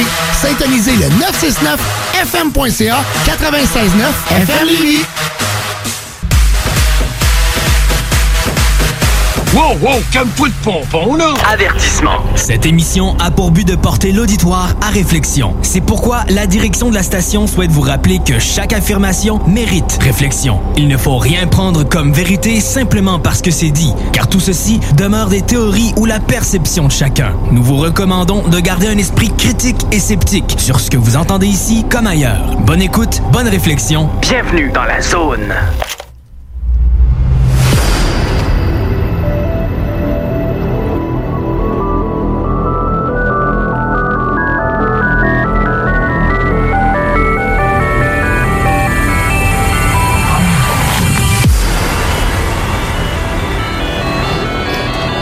De retour en studio. Et là, j'ai reçu quelques messages, d'ailleurs, en soit en texto ou faites-le en passant au cinq huit un, cinq zéro zéro, un un neuf six pour ceux qui veulent nous envoyer des messages par texto ou aller sur la page Facebook de Zone Parallèle sous le comment, en commentaire sous le, le, l'annonce de cette émission-ci que vous voyez. Euh, donc, on va essayer de répondre à tout. La première question que je vais répondre, ça va être à Lydie qui demande euh, c'est quoi la, la porte dimensionnelle euh, de, que je parlais tantôt. La, ce que c'était, c'était, c'est imagine un cadre de porte ou une porte, mais toute blanche, lumineuse, très, euh, très éclairée, mais pas éblouissante au point d'aveugler. Et cette porte-là, elle a été vue en plein jour devant un boisé et la porte s'est refermée. Et la personne qui en a été témoin a vu un être à l'intérieur de cette porte-là. Et ça s'est fermé, ça l'a monté vers le ciel, au-dessus du boisé, pour s'en aller disparaître dans la nature. C'est, c'est ça la porte qui a, qui a été vue ici. Mais je sais qu'avec euh, Éric, euh, voyons, j'ai un blanc de mémoire pour son nom de famille, euh, à, dans, en France, ben plutôt, euh, lui était à Nice à l'époque. Euh, il y a eu un, un cas aussi comme ça sur lequel il a... Euh, Été, euh, il y a eu un, un, un témoignage de plusieurs personnes qui ont vu ça. Mais eux, je pense que c'est trois ou quatre portes qui ont vu, une à côté de l'autre, là, puis les autres voyaient des yeux à l'intérieur, et cetera. Mais euh, et la, toute la particularité du cas d'Éric Zurcher, et voilà, je l'ai dit, euh, c'est ex- identique à ce qui s'est produit ici. Sauf que lui, ça s'est passé dans les années soixante-dix. Nous, c'est arrivé en deux mille seize. Et l'autre question qui vient de Martin par texto, il dit, comme ça, il n'y a pas eu de champignons nucléaires à Kamouraska quand ça l'a explosé, tout ça? La question est très bonne. Oui. Euh, comme j'expliquais tout à l'heure, c'est que oui, la bombe a explosé, mais la charge nucléaire était, était, avait été enlevée. Alors, euh, c'est une explosion conventionnelle, très, très impressionnante. Comme je te disais, les vieux de l'époque euh, de Kamouraska s'en sont souvenus. Parce que ça a fait un, il faisait beau en plus, ça a fait un gros bang dans le ciel, vu que c'était quand même assez haut. Mais il n'y a pas eu de champignons atomiques, ça c'est euh, c'est confirmé, ça. Autrement, il y aurait eu des, des, euh, des retombées qu'on appelle, là, qui auraient été quand même très, très nocives. Et puis, il aurait, il aurait fallu faire l'évacuation, et cetera. Mais non, euh, pour Martin, là, il n'y a pas eu de, de, de champignons de, nucléaires, de champignons atomiques. Merci à Glenn Ramsey, comme euh, Steve t'a écrit dans le commentaire, qui a envoyé le lien justement du, euh, de Radio-Canada. Exactement. Il y a soixante-cinq ans, une bombe euh, était larguée à Saint-André de... Kamouraska. Kamouraska. Kamouraska, oui. C'est cela. C'est un, c'est un petit bled, c'est à peu près... Euh, il y a à peu près euh, huit cents personnes qui restent là. C'est une belle petite place, par exemple. Là. Non, mais moi, j'ai une question piège. Ah oui, donc? Toutes ces radiations-là qu'il y a eu dans le coin du Saguenay ou peu importe, ça se peut-tu que... Moi, là, je compare quand je vais chez le médecin puis que je veux me faire faire un, un I R M ou peu importe, un ex, euh, même une radiographie. On s'entend que c'est radioactif, là. Oui. Je, on, a, on reçoit en fait une dose de ces radiations-là quand on va passer un radio X ou un I R M ou peu importe. Tu sais, l'espèce d'engin en tube que tu as l'impression de, de communiquer avec euh, des extraterrestres dans ce oui. Tellement que ça fait un bruit étrange. Là. Euh, j'ai, j'ai, t'es donc porté à recevoir une certaine dose de radiation supplémentaire. Mais on dit de ne pas justement, le faire trop souvent. Mettons quelqu'un qui fait, qui en passe et il en passe régulièrement. C'est sûr que ça, hey, il doit pisser vert fluo, lui, dans le noir, certain, là, en bout de ligne, là. Je sais pas, mais parce qu'on... On, on, on re... Il n'y a plus besoin de flashlight à cette heure. C'est ça. Tu sais, la petite lumière se met dans les toilettes. Non, lui, il fait pisser puis il voit tout clair. Ça éclaire quasiment la salle de bain, là. Là, non, je niaise. Je non, fais, euh, j'aime bien, je me mets les mots. Venir, ouais, ben, c'est ça. Est-ce que... Parce que ça, ça s'en va... De, quelqu'un qui va justement euh, ou qui est malade ou qui porte même la culotte d'incontinence, ils ont fait des tests avec ça, des personnes qui ont des traitements pour le cancer et qui ont, ils ont calculé ce qui se passe dans la culotte d'incontinence puis ils se rendent compte que c'est radioactif, leur mmh. urine. Donc, si ça s'en va dans la toilette, dans les égouts, dans le fleuve ou peu importe où, là, ça s'élimine dans la nature. L'eau aussi peut être, avoir un peu de ces radioactivités-là à l'intérieur, mais je me demande, est-ce que les gens du Saguenay sont en danger de cancer? Parce qu'il y a des hausses de cancer comme pas possible, je trouve, en tout cas comparativement à, justement, peut-être des années quarante, c'était, le cancer n'était pas détectable comme aujourd'hui. Je, je te dirais très honnêtement, c'est surtout l'autisme qui, qui, qui, qui a pris une grande ampleur, même par-dessus le cancer. Mais je suis pas sûre que la radiation a un rapport avec l'autisme, par contre. Ben, euh, selon les dires, la radiation viendrait modifier euh, ton A D N. Euh, D'accord avec ça? Il dit oui. Oui, euh, c'est un fait. Euh, ça, c'est, on peut pas y revenir. Là, il faut faire une différence euh, là-dessus. Euh, Carole, tu es rentrée dans un domaine qui est pas nécessaire, qui était au-delà d'un petit peu de qu'est-ce que je connais, mais par contre, j'en sais assez pour complémenter.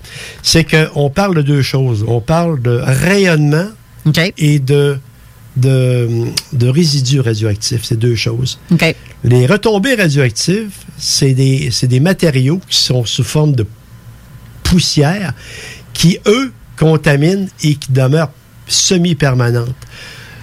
Les rayonnements, c'est, une, c'est un rayon. Alors, évidemment, le rayon, comme un rayon, un rayon alpha, c'est un rayon, c'est une radioactivité naturelle. C'est, c'est comme dire qu'il y a une différence entre l'exposition directe et l'exposition indirecte. Un peu, effectivement. C'est un bon figuratif. Puis, euh, vois-tu, euh, le rayon alpha, lui, euh, une feuille de papier, ça l'arrête. Le rayon bêta, c'est, ça prend à peu près une planche de bois, il ne passera pas au travers. Le rayon gamma, c'est ce qui fait la grosse différence et c'est ce qui émane des explosions nucléaires. Ça prend quatorze pouces de plomb pour l'arrêter. Fait que ton tucase à papier d'aluminium, il ne faut pas de chair la verge. Non. Puis il euh, faut penser une chose aussi, c'est que dans une explosion nucléaire, tu as une, une matière fissible qui est l'uranium ou du plutonium pour une, une bombe thermonucléaire. Et puis ça, ça contamine les, ça contamine les matériaux ambiants. Okay. Quand ça explose, ça va, ça va, ça va brûler le, le, le, le, le, les, les bâtisses, et cetera. Mais ça va, ça va contaminer Euh, les, les matériaux amb- ambiants. C'est ce qui fait la grosse différence entre le rayonnement et les retombées radioactives. Okay. C'est pour ça que euh, dans, ton, dans ta question au niveau du volet, je, je, j'aurais un très gros doute que ça, que ça influence, on peut dire, par, de par les cours d'eau, la, la qualité, si on peut dire, de, de vie d'une région. J'ai, j'ai Marie, euh, Marie-Lise qui dit « L'I R M, imagerie par résonance magnétique, n'est aucunement radiation, c'est du magnétisme. Mm-hmm. » Mm-hmm. Donc, il n'y a pas de radiation non. pour les I R M, mais donc, mais pour les radiographies, par contre, c'est un autre paire de manches. Euh, le rayon X, c'est un rayon X, c'est un, c'est, c'est un, c'est pas un rayonnement alpha. T'as, je pense, la bombe au cobalt, qui est, euh, là, je rentre un petit peu en dehors de mon sujet, là. La bombe au cobalt est un, un isotope radioactif qui est utilisé en médecine. Okay. Et puis, euh, mais j'en sais pas plus que ça, là. Je, je veux pas non plus, euh, dire aux auditeurs, euh, des choses que, qui dépassent, on peut dire, mon contenu d'aujourd'hui. OK. Mais les questions sont bonnes. C'était, on soulève en fait un, un, un bon débat, là, un, de l'intérêt au niveau de... Ben c'est, c'est curieux tout ça, hein, la radioactivité, ouais, retombée, euh, les rayons gamma, euh, et cetera. Ça fait que... C'est tous des sujets qui nous intéressent parce que surtout au niveau de l'ufologie, on préconise pas nécessairement que ça vient d'ailleurs. Il euh, y a, tu sais, avec le temps, les recherches qu'on fait, on se rend compte que bien des choses qui font partie des phénomènes naturels, mais qui arrivent tellement pas souvent euh, de vie d'homme qu'on peut assez fréquemment euh, penser que c'est un phénomène ufologique, quand en réalité, c'est un phénomène céleste tout à fait normal là, et euh... bien banal, là. Effectivement, Steve, tu as raison, mais euh, je te reprends là-dessus. Au niveau ufologique, on va faire la communion tantôt entre les deux. Oui, oui, oui. Ça va être intéressant. Oui. On va... C'est pour ça que là, on est encore dans la plage de présentation de la deuxième partie. Oui, puis on... mon Dieu, on a déjà la moitié de l'émission de passée. Ben, on... Oui, je pense qu'on va arrêter de... de... On, va... on va essayer de se concentrer. Moi, je veux, je veux montrer qu'il y a un lien avec l'ufologie de tout, tout ce qu'on parle on va, aussi. Alors, là. On, a... on avance, on continue. Alors, évidemment, mes relevés étaient très hauts. Euh, fait vérification avec euh, les autorités font vérification avec euh, euh, l'aviation américaine. Alors les têtes étaient toutes correctes. Alors, on recherche, recherche, recherche. Et euh, drôle de coïncidence, le douze octobre, si je me souviens bien, euh, dix-neuf soixante-dix-huit, soit une semaine avant ma lecture qui était de quasiment deux cents Röntgen, de mille Röntgen, il y avait une explosion nucléaire en Chine. En, en soixante-dix-huit? Oui. Ils en ont fait, d'ailleurs, eux autres, de soixante-quatre à, so- à quatre-vingt-seize, les explosions nucléaires. Certaines enfouies, la majorité à l'air libre. C'était une euh, explosion de trois virgule quatre kilotonnes. Alors, évidemment, eux autres, fais- ils font ça dans le désert de Gobi, euh, à la base de l'Apnous. Et puis, euh, c'était dans l'air. Alors, évidemment... La Terre s'est déplacée, la masse d'air n'a pas nécessairement suivi et euh, ils sont ramassés avec euh, euh, des retombées au Saguenay que j'avais mesurées, soit à peu près une semaine après. Alors, c'est pour te dire que... La semaine après. Oui, la semaine après. Parce que le, la Terre bouge, mais la masse d'air... Prend, eh ouais. après, c'est, c'est comme à Tchernobyl. Là. Ouais, ça a pris euh... à peu près dix jours avant que ça se rende à... Les retombées, quand même. Les Tchernobyl, c'est en Ukraine. C'est assez loin, hein. Mais ça s'est rendu euh, en Finlande, en Suède. Euh, il y avait des retombées. Pas nécessairement dangereuses, mais t'aimes pas ça, ils en vont dans ta cour. Là, t'sais, euh, ouais. c'est, c'est la même chose.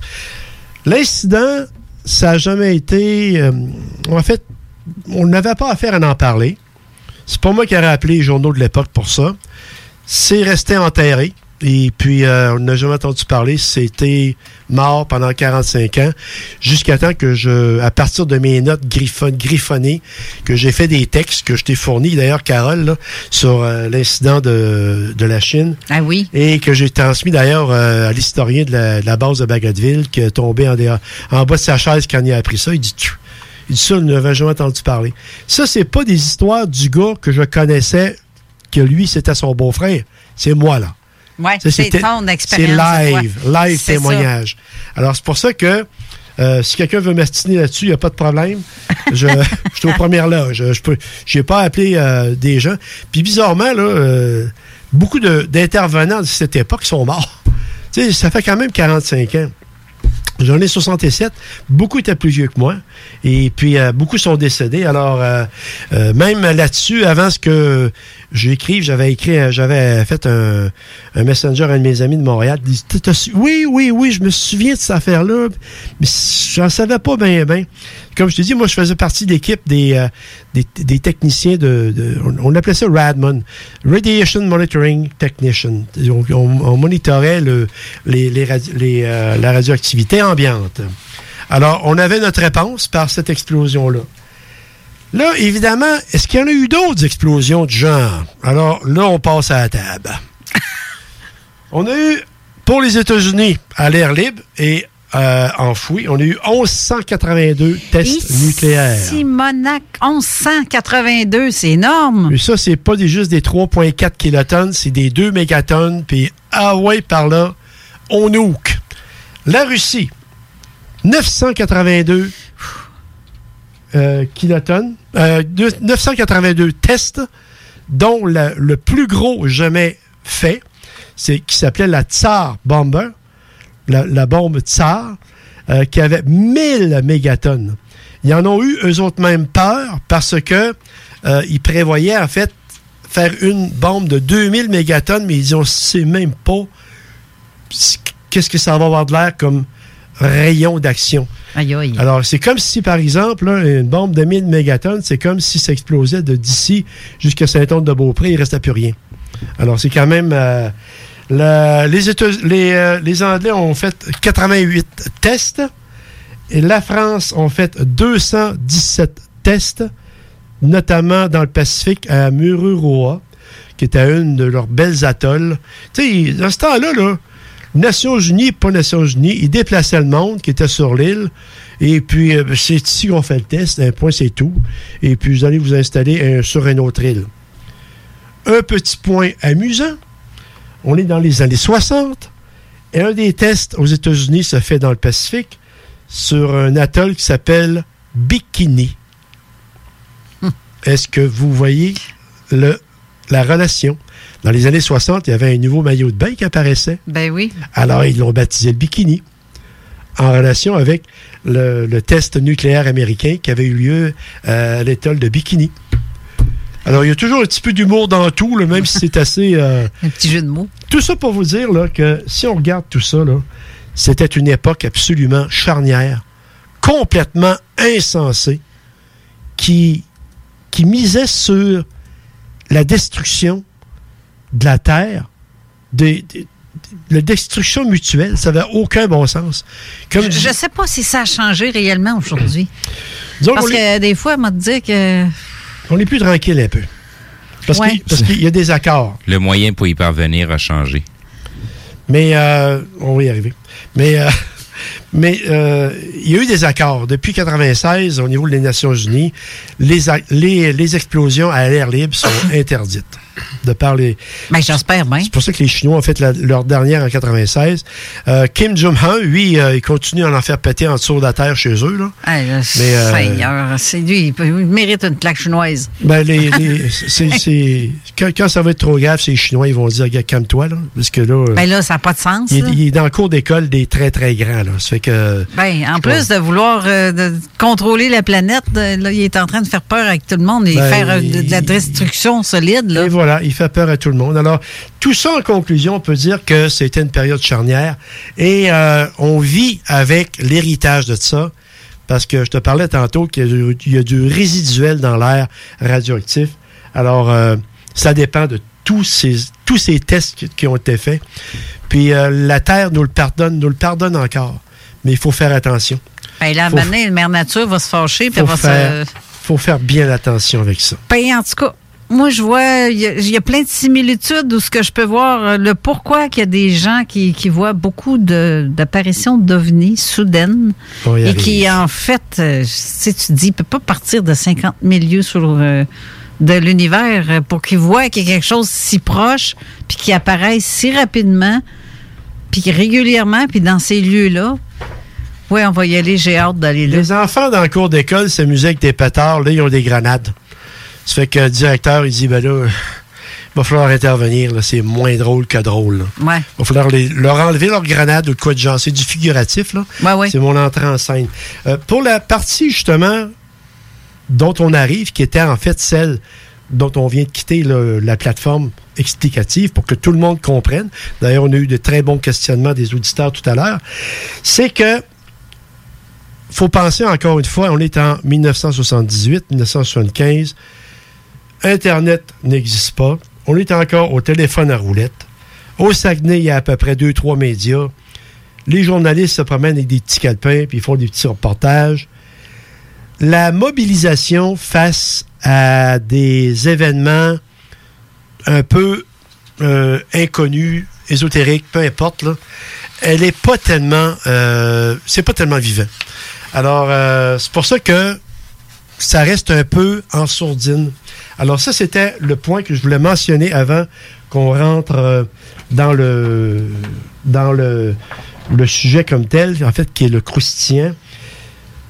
Tu parlais tout à l'heure que peut-être il y a des intervenants ou des gens qui sont pas tellement intéressés à nous voir s'amuser avec ça comme c'est là actuellement. Exact. Je ne pointe personne parce que moi, je suis pas ici pour dire ce sont des extraterrestres, euh, une société secrète ou n'importe quoi. Je ne fais que relever des faits. Il y a eu des précédents qui sont arrivés au niveau des bases comprenant du nucléaire. Des incidents majeurs. Parce qu'il ne faut, faut pas oublier qu'une base nucléaire, là, c'est pas comme euh, le terrain d'exposition de, de, d'Expo Québec. Là. Il arrive de quoi, t'appelles la police. Là. Non, non, non, c'est, c'est majeur. Parce que c'est nucléaire. Alors, évidemment, euh, c'est une zone critique. On va parler de... Aux États-Unis, il y a eu Malmstrom. Malmstrom, il y a eu des apparitions d'objets en haut de la base. En quatre-vingt-cinq, là? Dans ce bout-là, c'est ça, en quatre-vingt-cinq, qui ont... Euh, qui ont dérangé, en fait, le système de tir. Ils ont perdu le contrôle de, des vecteurs, en fait, qui contrôlent les, euh, les missiles.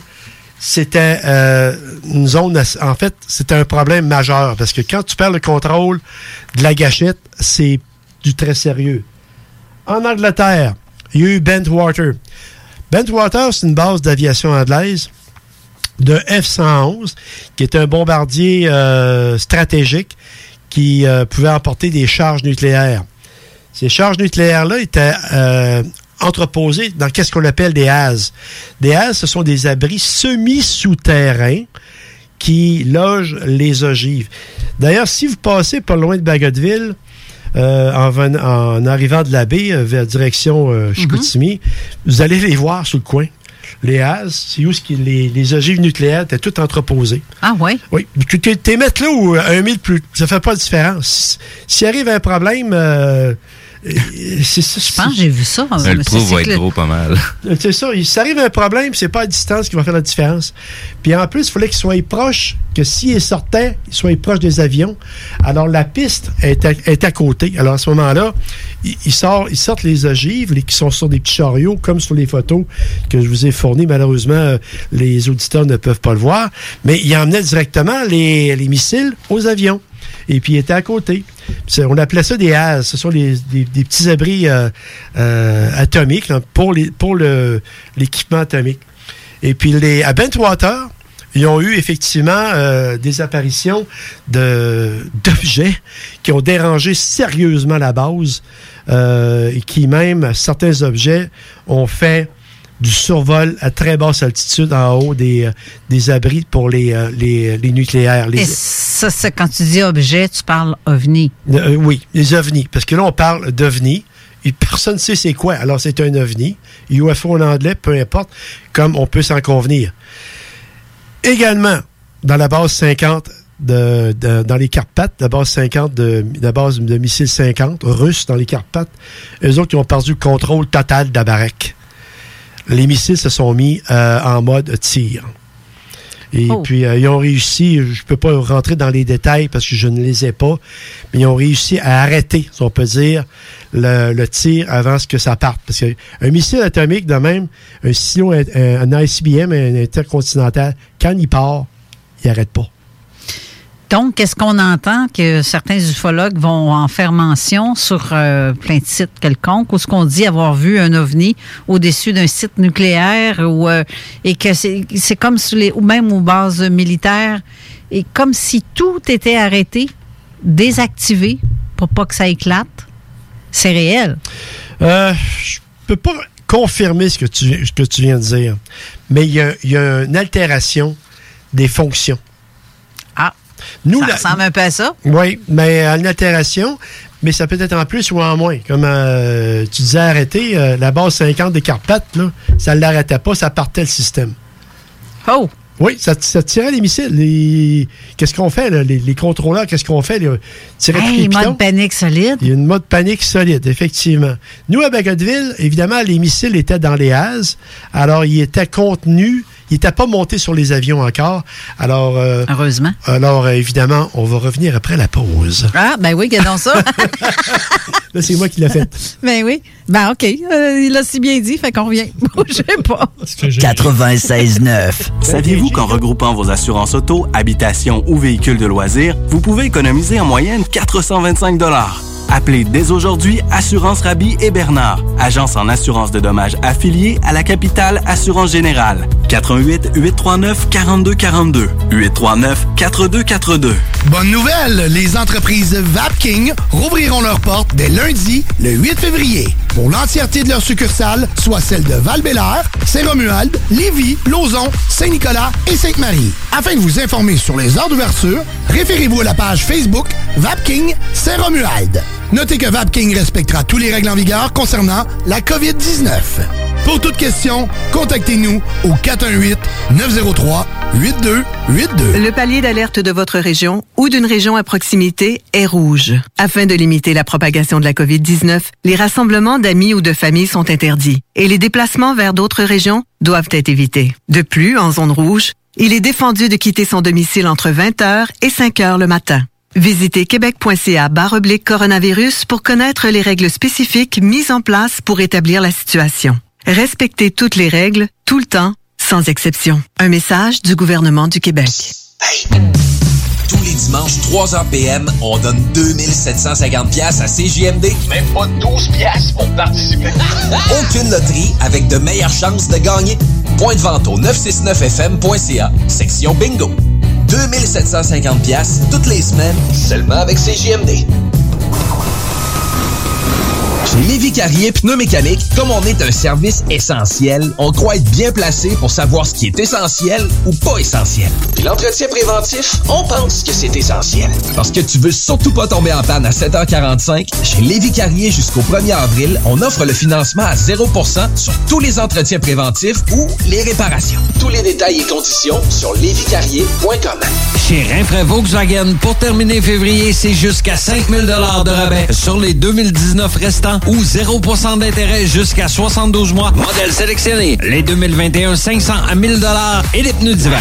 Rinfraie Volkswagen Lévis. Cet hiver, t'as pas envie de te geler à déneiger ta toiture? Contacte dès maintenant Ultime Déneigement. En tant que chef de file dans l'industrie de l'aménagement paysager et du terrassement, nous avons bâti une clientèle fidèle, ce qui nous a permis de mettre en place des services complémentaires comme déneigement de toitures résidentielles et commerciales. Afin de répondre aux besoins de nos clients pour le déneigement de leur toiture, nous nous déplaçons aussi bien à Québec qu'à Lévis. Notre mission est de vous offrir un travail de grande qualité et un service exceptionnel tout en étant sécuritaire et concurrentiel. Visite le ultime déneigement point com pour plus d'informations. Vous êtes à l'écoute quatre-vingt-seize neuf, l'alternative radio. quatre-vingt-seize neuf, talk, rock and hip-hop. Avertissement. Cette émission a pour but de porter l'auditoire à réflexion. C'est pourquoi la direction de la station souhaite vous rappeler que chaque affirmation mérite réflexion. Il ne faut rien prendre comme vérité simplement parce que c'est dit, car tout ceci demeure des théories ou la perception de chacun. Nous vous recommandons de garder un esprit critique et sceptique sur ce que vous entendez ici comme ailleurs. Bonne écoute, bonne réflexion. Bienvenue dans la zone.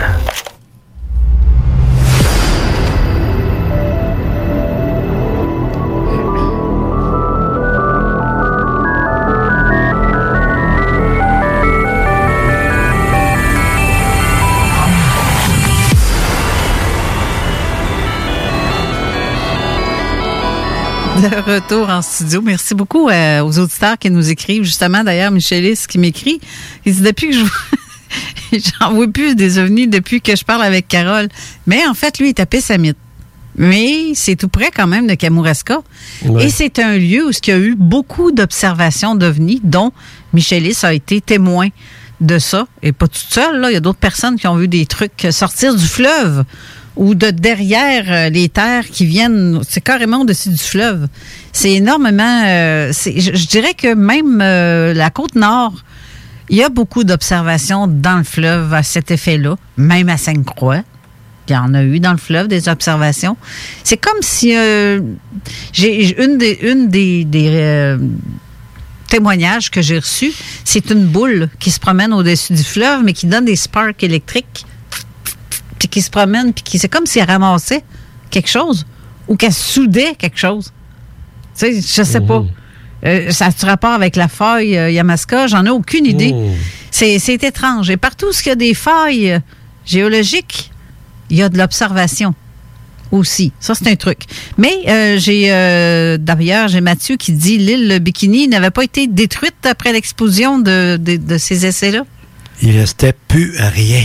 Plus rien. Plus rien. De la poudre. Il restait juste quelques lopins de terre à fleur d'eau. Il restait plus ah, rien. Ben, oui. Parce qu'il y avait également, euh, pas loin de là, mis une flotte euh, fantôme de bateaux récupérés. Et puis, euh, il, il, c'était là pour tester, en fait, tu sais, on découvrait encore. Hein. C'était là pour tester, en fait, la force de l'explosion et l'impact sur les euh, sur les, les matériaux physiques comme des navires de guerre. Mais il ne restait plus rien. Il a absolument raison. Là. Il restait, c'était, c'était vraiment la désolation totale. Mais euh, a, j'ai un autre aussi commentaire qui vient de Joanne Dagenet qui dit « L'observation d'OVNI trois ». Entre guillemets, dimanche du vingt et un au vingt-deux octobre en soixante-dix-huit mon, euh, au Mont-Saint-Grégoire, puis après Saint-Luc. Ça, c'est près de la base Saint-Jean. Nous étions cinq, dont un militaire qui était environ dix-neuf heures le soir. Euh, au mois d'août, commence à faire noir un peu vers mmh. ces heures-là. Là, euh, le, le soleil se, se, lève, se couche un petit peu plus tôt, mais c'est toujours encore là, près d'une base militaire. Oui, quoi que Saint-Jean, je te dirais, là, Saint-Jean, c'est une base d'entraînement. Il n'y a vraiment pas grand-chose là, à part que des casernes euh, et euh, des, des jeunes qui sont à l'entraînement. C'est pour ça qu'il n'y a pas tellement de relation entre les deux. J'ai, dans l'environnement, j'ai pas non plus de quoi pour euh, épauler, si on peut dire. Mais l'observation est intéressante, pareil. Mais euh, comme Comme par bizarre, que, comme bizarrement, ça, ça, ça, ça, ça aboutit pas loin d'une base militaire. Ben c'est ça, je, je, ouais. je, ça fait curieux. Même euh, Long Point. C'est à se demander si les bases militaires ont été installées à ces endroits-là parce qu'il se passe des choses bizarres ou euh, c'est les choses bizarres qui se proposent à aller proche des bases militaires. Tu sais. La NORAD est à Longue Pointe, hein? Non, non, non. Euh... Non, là-dessus, euh, Steve, je n'embarque pas là-dedans. OK, là. non, non, non, c'est, c'est à lui. C'est, c'est, OK. C'est une supposition. Oui, d'accord. Mais euh, le NORAD, c'est une autre euh, organisation, ça, qui... Euh, c'est pas américain, hein, c'est américain et canadien. C'est ça, c'est le mélange. Long Point, c'est juste un dépôt de matériel. Il y a okay. des, des culottes là-dedans, puis des, des roues de truck, puis ça... Tu sais, c'est pas vraiment une base euh, euh, opérationnelle dans le sens euh, combat. C'est un... Mais il peut y avoir des armements, là, aussi, d'entreposés. Oui, c'est léger. C'est des armements légers. Léger. Mais tu fais un pétard. Mais euh, je, il y a toujours une mystique autour euh, de, des phénomènes et des bases. Je sais que ça chatouille beaucoup les ufologues, là. Bien, de, de, oui. de toute façon, c'est, je me vois très, très mal l'armée canadienne dire exactement qu'est-ce qui se passe puis qu'est-ce qu'il y a dans chacune des bases, déjà par souci de, de, de, de, de ouais. protection, tu sais, de, de, de, de l'extérieur. Ben, tu sais, tu donnes pas tes plans, tu sais. Oui, là-dessus, ça, c'est un, c'est un point de vue. Fait que, tu sais, c'est, c'est une bonne idée aussi de garder une, une certaine image, euh, peut-être un peu plus loufoque, ouais. mais qui fait qu'au bout de la ligne, ben, ça protège la base de, de ce qui se passe réellement à ces endroits-là. Peu importe qu'on dise qu'il, qu'il y a peut-être des extraterrestres ou ça n'a aucune espèce d'importance oh. tant que les gens veulent pas aller plus loin que ça. D'accord. Non, c'est un, c'est un bon plaidoyer que tu fais, là. C'est, euh, c'est, c'est, c'est l'autre bord du, l'autre bord du plastique, là. Moi, j'ai une autre, une autre vision parce que je, je les connais, les bases. Comme il y a un bout de temps, on parlait qu'à Bagotville, il y avait des souterrains. Il n'y a pas de souterrains à Bagotville. Je connais très bien la base. Euh, j'y vais même encore et euh, j'ai mes entrées là-bas. Il n'y en a pas. Alors, évidemment, euh, je sais qu'il s'est mentionné qu'il y avait des souterrains, mais il n'y en a pas. Moi-même, avant ce que j'y aille quand j'étais jeune, Euh, on m'avait dit qu'il y avait des plateformes qui descendaient un peu comme les sentinelles de l'air, un peu, tu sais, vraiment, là, dans, dans, dans le gros, là, mais c'est, c'est pas ça du tout. Mais ça se peut qu'il y en ait et que tu le saches pas. Oh, oh, oh. Carole, là. là. Ah, ça se peut-tu ou pas? Là, là, tu me chatouilles, par exemple. Oh, là, là, là. On n'ouvrira pas le débat là-dessus. Non, ouais, non, c'est vrai. On a notre sujet à finir, puis je pense ben que oui, le temps il déboule. Reste, il reste quasiment quinze minutes à l'émission. Alors, évidemment, euh, on parlait des incidents qui étaient arrivés à, à Maelstrom, Bandwater, la base cinquante des missiles dans les, euh, dans les Carpates.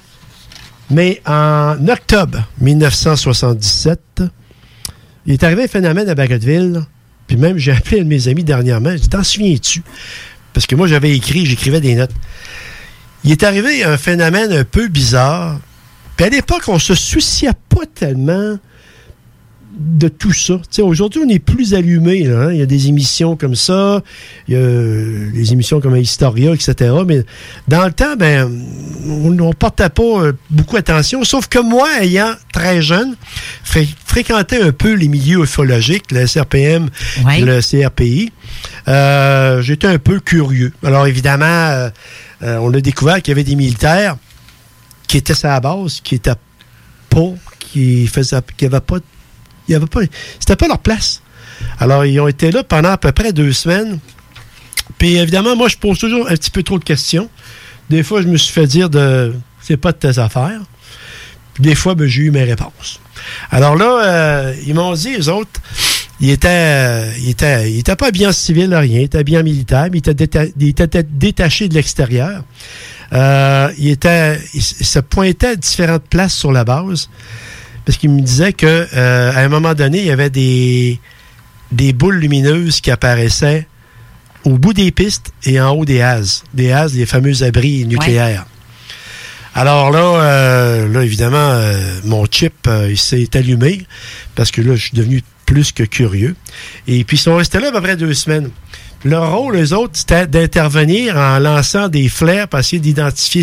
Parce qu'il n'y avait pas grand-chose à faire, là. Parce que Bagotville était une, une base d'alerte sur cinq minutes. Là, ça veut dire que si tu as une alarme, les deux avions en, en attente, là, armés avec des missiles non nucléaires, pouvaient décoller en dedans de cinq minutes, faire une interception d'un D'un, d'un intrus. Alors, un intrus, pour nous, c'était plus un avion russe, mais là, c'était un intrus qui n'était pas gros, gros, gros, puis qui se plaçait à l'intérieur de la base. Alors, évidemment, euh, ça l'a, euh, ça l'a, ça l'a aiguisé ma curiosité. Et jusqu'à un certain moment où on avait une piste qu'on appelait la dix-huit trente-six, qui est une piste nord-sud, puis au... Au point, au point trente-six, c'est une extrémité de la piste et c'était en octobre soixante-dix-sept, comme je vous disais. Et puis, euh, j'étais, c'était un dimanche soir, j'étais de devoir, puis c'était nuageux. Lorsque j'ai vu euh, une apparition de ces boules-là, c'est comme, c'est comme des, euh, des éclairs plus... plus massif que des éclairs dans des euh, dans des dans des nuages comme des un brouillard et euh, les gens qui les ont vus également qui étaient placés autour des pistes comme intervenants comme équipe de support, eux ils disent qu'ils n'avaient des des vertes également. Ça je l'ai pas vu, j'ai vu uniquement des blanches. Des vertes. Mais ça c'est pas l'histoire du gars qui connaît le gars, c'est qu'est-ce que c'est, moi j'ai vu. OK. J'ai attendu quarante-cinq ans là, pour en parler. Même euh, ma conjointe, j'en ai jamais parlé avant ça. Euh, j'en parlais pas beaucoup parce que ça prend premièrement une bonne tribune et des bons auditeurs qui soient réceptifs à ça. Tu sais, j'irais pas parler de ça au, à la taverne du coin. Là. Ah, Falardeau, euh, encore, il a pris trois bières de trop encore, là, tu sais. Je mets ça un peu en caricature, mais c'est, c'est un peu ça. Et pour revenir à ce que je disais au début, c'est que Ça n'a pas été médiatisé parce que nous, les militaires sur la base, à part quelques-uns, euh, on ne s'occupait pas beaucoup de ça. Les militaires, la vie était courante. Ils venaient, ils travaillaient et puis euh, tout continuait normalement. Les, les, les, les, les, les, les vecteurs d'alerte, comme euh, si on peut dire euh, euh, les groupements d'aujourd'hui qui s'intéressent à ça, étaient pratiquement inexistants. Et euh, ça a passé sous le tapis. Les journaux locaux n'en ont jamais parlé. La télévision, il y avait deux postes de télévision, en ont jamais parlé. Ils n'ont jamais eu, à ma connaissance, un journaliste qui a fait un appel à la base pour savoir qu'est-ce qu'il en était. Alors, ce phénomène a duré à peu près deux semaines. Comme je vous dis, au niveau des médias écrits électroniques, on est en dix-neuf soixante-dix-sept, on est dans les téléphones à roulettes. Puis des fax. Puis des fax, pas partout. Et puis, euh, il y avait les journalistes avec les calepins qui essayaient de, d'avoir les événements comme ils pouvaient, mais évidemment, c'est pas le commandant de la base de Bagotville qui a rappelé en ville et dit « Venez voir ça, on a de quoi d'intéressant. » Parce que lui, ça serait fait quand il a, quand il a sa tomate par... Euh, par des gens plus haut que lui. Regarde, là, regarde ça à l'interne. Là. Pour l'instant, ils ne savent pas, ils n'ont pas besoin de le savoir. En conclusion, pour cette, ce phénomène d'ovni, c'était quoi? Je ne vous dis pas que c'était des extraterrestres, je vous dis que c'était un phénomène. Ben oui. Un ovni ne veut pas dire extraterrestre. Et oui. Voilà. Et c'était un phénomène relié à une base nucléaire, à cap- une base à capacité nucléaire. Alors, évidemment... Moi, dans ces dernières années, j'ai fait, le, parce que j'ai fait quelques, quelques recherches, c'est là que j'ai, ce qui m'a allumé beaucoup, c'est les, les, les situations à Malmstrom, aux États-Unis, à Bentwater, en Angleterre, euh, et à la base cinquante, dans les Carpates, qui me fait écrire, à partir des, des griffons de notes que j'avais, un texte lisible qui va être perpétuer, en fait, qui va demeurer et non pas disparaître. Un peu comme l'incident nucléaire que je viens de vous parler. Comme je te disais, la première partie était un peu longue, mais c'est une plateforme pour expliquer la deuxième partie, puis bien la comprendre. Ben, c'est ça. Pourquoi ça se passe là? J'aurais pu passer directement à la deuxième partie, mais il aurait manqué beaucoup d'éléments. La mise en contexte. La mise en contexte, Steve, exactement. C'est en plein dedans, puis c'est bien important. Puis surtout, il faut se mettre en contexte d'époque. On est en dix-neuf soixante-dix-sept, soixante-dix-huit. Tu sais, euh, la S R P M n'existait plus depuis euh, soixante-quinze. Dans le Saguenay, il y avait juste, je pense, Claude Macduff qui était ovniologue dans ce bout-là. Mm-hmm. Euh, c'est, c'est, les moyens n'étaient pas très forts. Alors, l'incident, aujourd'hui, euh, il est documenté. Et puis, euh, il est dans, il est dans, il est dans l'histoire de la base de Bagotville. Tu m'as fait, euh, on, en se jasant comme ça, cette semaine, on, on, tu m'as dit que tu avais participé à une enquête avec un des, euh, des enquêteurs qui est affilié avec Jean Cazot. Euh, et donc, vous avez rencontré celui qui connaissait Tesla. Si je te dis ça, le nom de... de Matthews. Matthews, hein? Oui. Arthur Matthews. Oui. Tu as été rencontré, Arthur Matthews. Écoute, euh, j'étais jeune. Mais encore une fois, j'orbitais autour des mouvements qui s'intéressaient à ça. Puis qu'est-ce qui m'impressionnait, c'est que René Pigeon, il était enquêteur, puis il y avait un autre poste à la S R P M, ça m'impressionnait. Et puis, euh, on avait été rencontrer euh, M. Mathieu, que je ne connaissais pas. Alors, euh, euh, René Pigeon était étudiant en physique nucléaire à l'université. Quand même. C'est quand même pas un pompon, là. Non, c'est ça. Et puis, euh, on avait été au lac Beauport. Euh, parce que Mathieu, à l'origine, il, était, il venait de la rue Saint-Joachim à Québec. OK. Et puis, c'est là qu'il avait apparemment hébergé tel- Tesla. Sur la rue Saint-Joachim? Oui. Et puis, euh, c'est là que, évidemment, j'essaie d'accélérer l'histoire, là. C'est là qu'ils euh, ont été mis en contact avec un nommé Jack Price, qui était un officier des Royal Rifles de Québec et également membre de la très haute famille Price, qui est parente avec euh, les gens qui ont bâti l'édifice Price. OK. Puis c'est Jack Price qui, à la suite des déboires économiques, optait pour, si on peut dire, un succès plus rapide, avait été intéressé par le projet de transport euh, d'électricité par l'air. Par l'air. Par l'air. En théorie, c'est possible. Mais la, la pratique, c'est deux affaires. Vas-y, Steve. La, la bâtisse, l'édifice Price en est presque témoin quand les gens peuvent bien voir ce qui est déjà là. Là-dessus, euh, je n'embarquerai pas avec toi. Mais ton point est bon, je l'aime. ben c'est, c'est, c'est tous des endroits que j'ai visités ouais. euh, parce que j'avais de la clientèle qui était là, que j'allais les voir. Mmh. Et euh, curieux de nature que je suis, et euh, c'est, c'est, je, je suis une grande trappe, je parle beaucoup. Ah non. C'est pas vrai, ça. J'ai, j'ai posé plein de questions. C'est, c'est le dernier endroit où ce qui restreint en plus un ascenseur qui est piloté, qui est pas un ascenseur. Oui. Euh, fait qu'il y, y a beaucoup de choses intéressantes dans cette bâtisse-là. En dehors que c'est juste une bâtisse, là, oui. un, un, un, un dans les premiers gratte-ciels à Québec, là. Pas, mais pas très élevé, le dernier mais... homme de, d'ascenseur, il a pris sa retraite il y a à peu près quatre à cinq ans. Oui, exactement. Oui, exactement. Ça, il y a, il y a, il y a une, il y a une dame que j'ai connue, que c'est à elle que j'ai posé beaucoup, beaucoup de questions à, à l'époque. Mais pour là. revenir à Jack Price, parce que le temps avance, oui. Jack Price avait offert, c'est, parce que lui, euh, il voyait qu'il y avait de quoi de sérieux et intéressant. Euh, Tesla était connu aux États-Unis. Il s'était fait avoir par Edison, évidemment. Oui. Et puis, lui, il avait offert sept cent cinquante mille dollars. C'était de l'argent, ça. Hey, mais à l'époque, en, oui. en dix-neuf cent vingt-deux, là, hey, mais sept cent cinquante mille dollars. C'est, ça, c'est être milliardaire aujourd'hui. Puis, là. Euh, puis il l'était. Et puis, euh, il, a, il a financé, en fait, son expédition, euh, comme tu m'avais déjà dit une fois, dans la seigneurie du Triton. Oui, exact. Qui était un chalet d'un colonel américain. Euh, Avoir embarqué là-dedans, j'avais le nom du colonel. Le colonel de l'armée américaine à la retraite, qui avait invité ces gens-là. Fait qu'il avait, il avait analysé deux trains. Puis le test qu'il avait fait à partir de cet endroit-là, vers le Saguenay, à tra- regardez ça, je ne peux pas le corroborer, mais il avait transmis de l'électricité par les airs jusqu'à à peu près Jonquière. L'expérience a été reproduite à nouveau à Québec il n'y a pas très, très longtemps. C'est à date d'il y a environ une vingtaine d'années. Et la personne s'est faite visiter par les militaires dans l'heure qui a suivi. Ah bon, d'accord. Tu parles pas de, de, dans le coin de Montréal, là? Non, non, non, c'était dans le coin de Québec. Québec aussi. C'était ah, un bon. cas de... de je, je, je me rappelle pas exactement du secteur, mais je serais quasiment apporté à te dire dans le coin de Cap-Rouge, en ce secteur-là, il y a quelqu'un qui a, qui a reproduit l'expérience. Et puis, euh, ce qu'on a, ce qu'on a su, c'est que ça, ça venait porter atteinte, dans le fond, au système de communication militaire, qui ne passe pas nécessairement dans les airs. Euh, il y a d'autres matériaux qui propagent très bien les signaux aussi.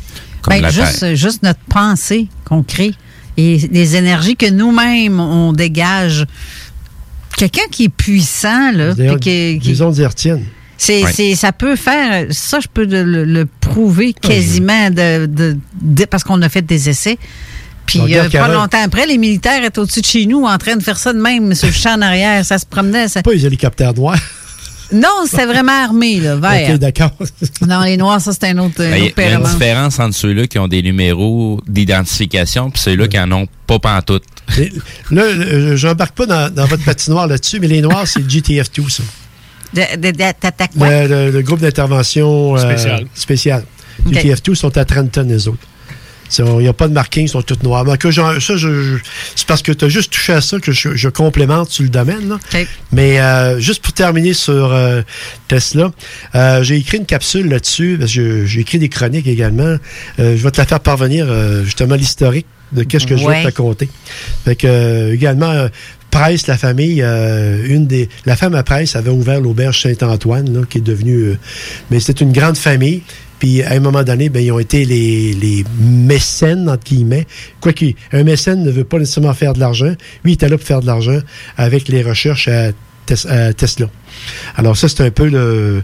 le parce que là, il nous reste à peu près cinq minutes. Mm-hmm. De toute façon, il va falloir vous réinviter à nouveau. Euh... Puis, de toute façon, tu vas rester après avant l'émission. Oui, je vais faire un petit bout après. Tu vas pouvoir entendre ce qui va se passer à l'émission. Fait comme ça, si Eric a des questions qui ont rapport encore avec euh, côté militaire ou euh, radar ou peu importe. Oui.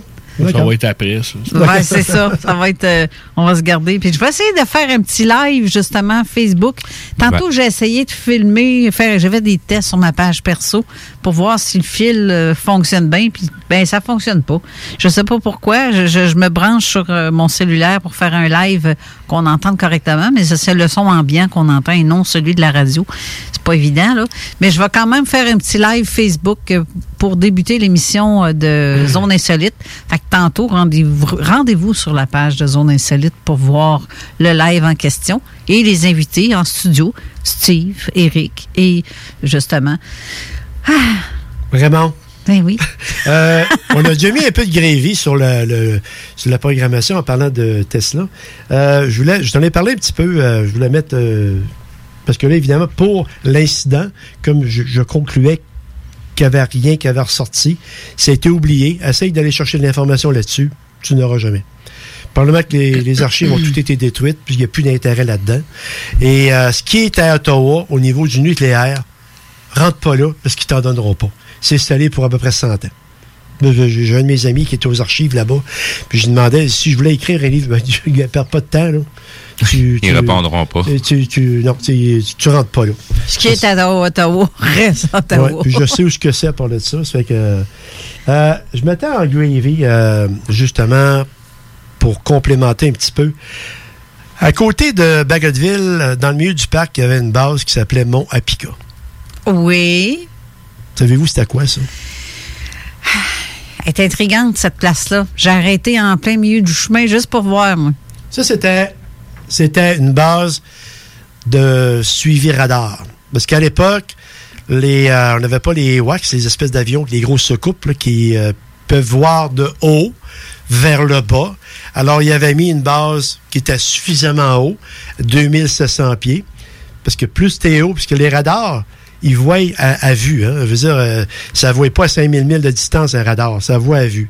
Alors, elle était placée là, et je connaissais un opérateur qui était là, et puis euh, les gens pensent que la tour de contrôle, c'est là ce que les gros écrans qui ça tourne, puis qu'ils voient tout, là. C'est pas là. Euh, c'est, c'est à une autre place, on appelle ça le Radcon.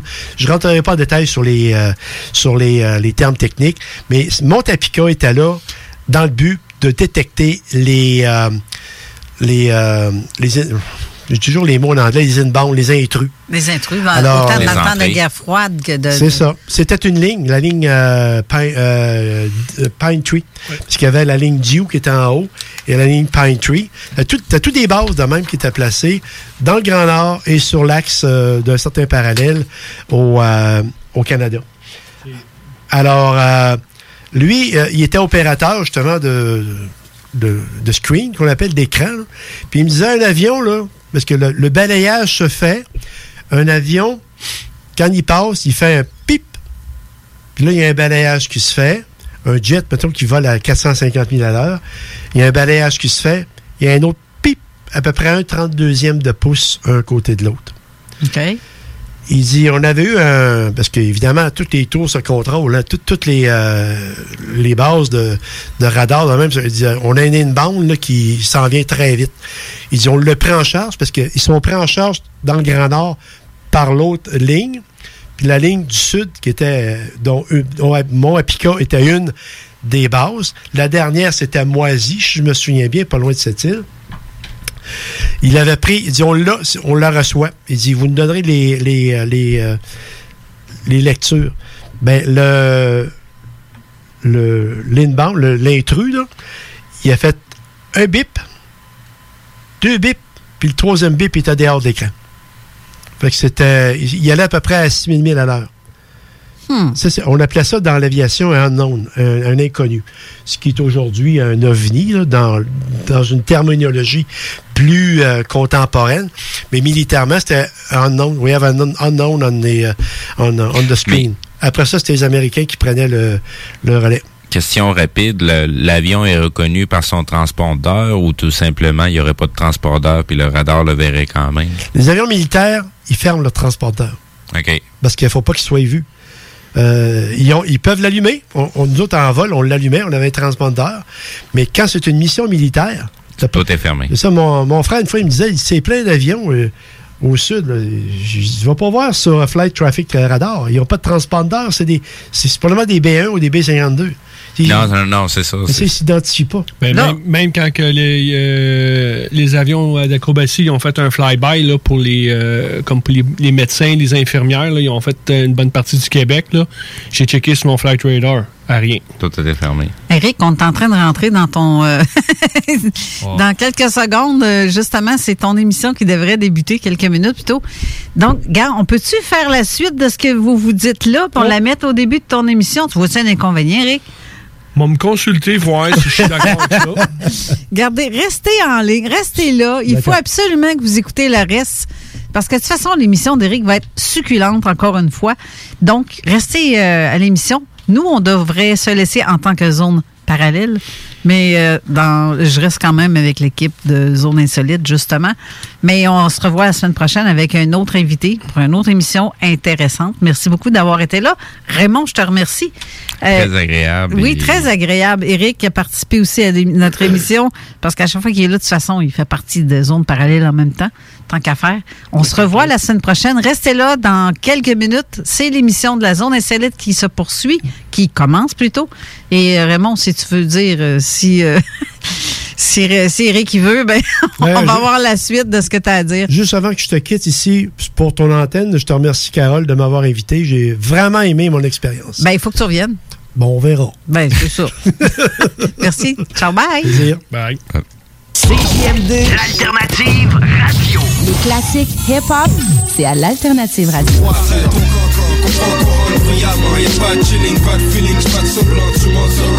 La radio de Lévis.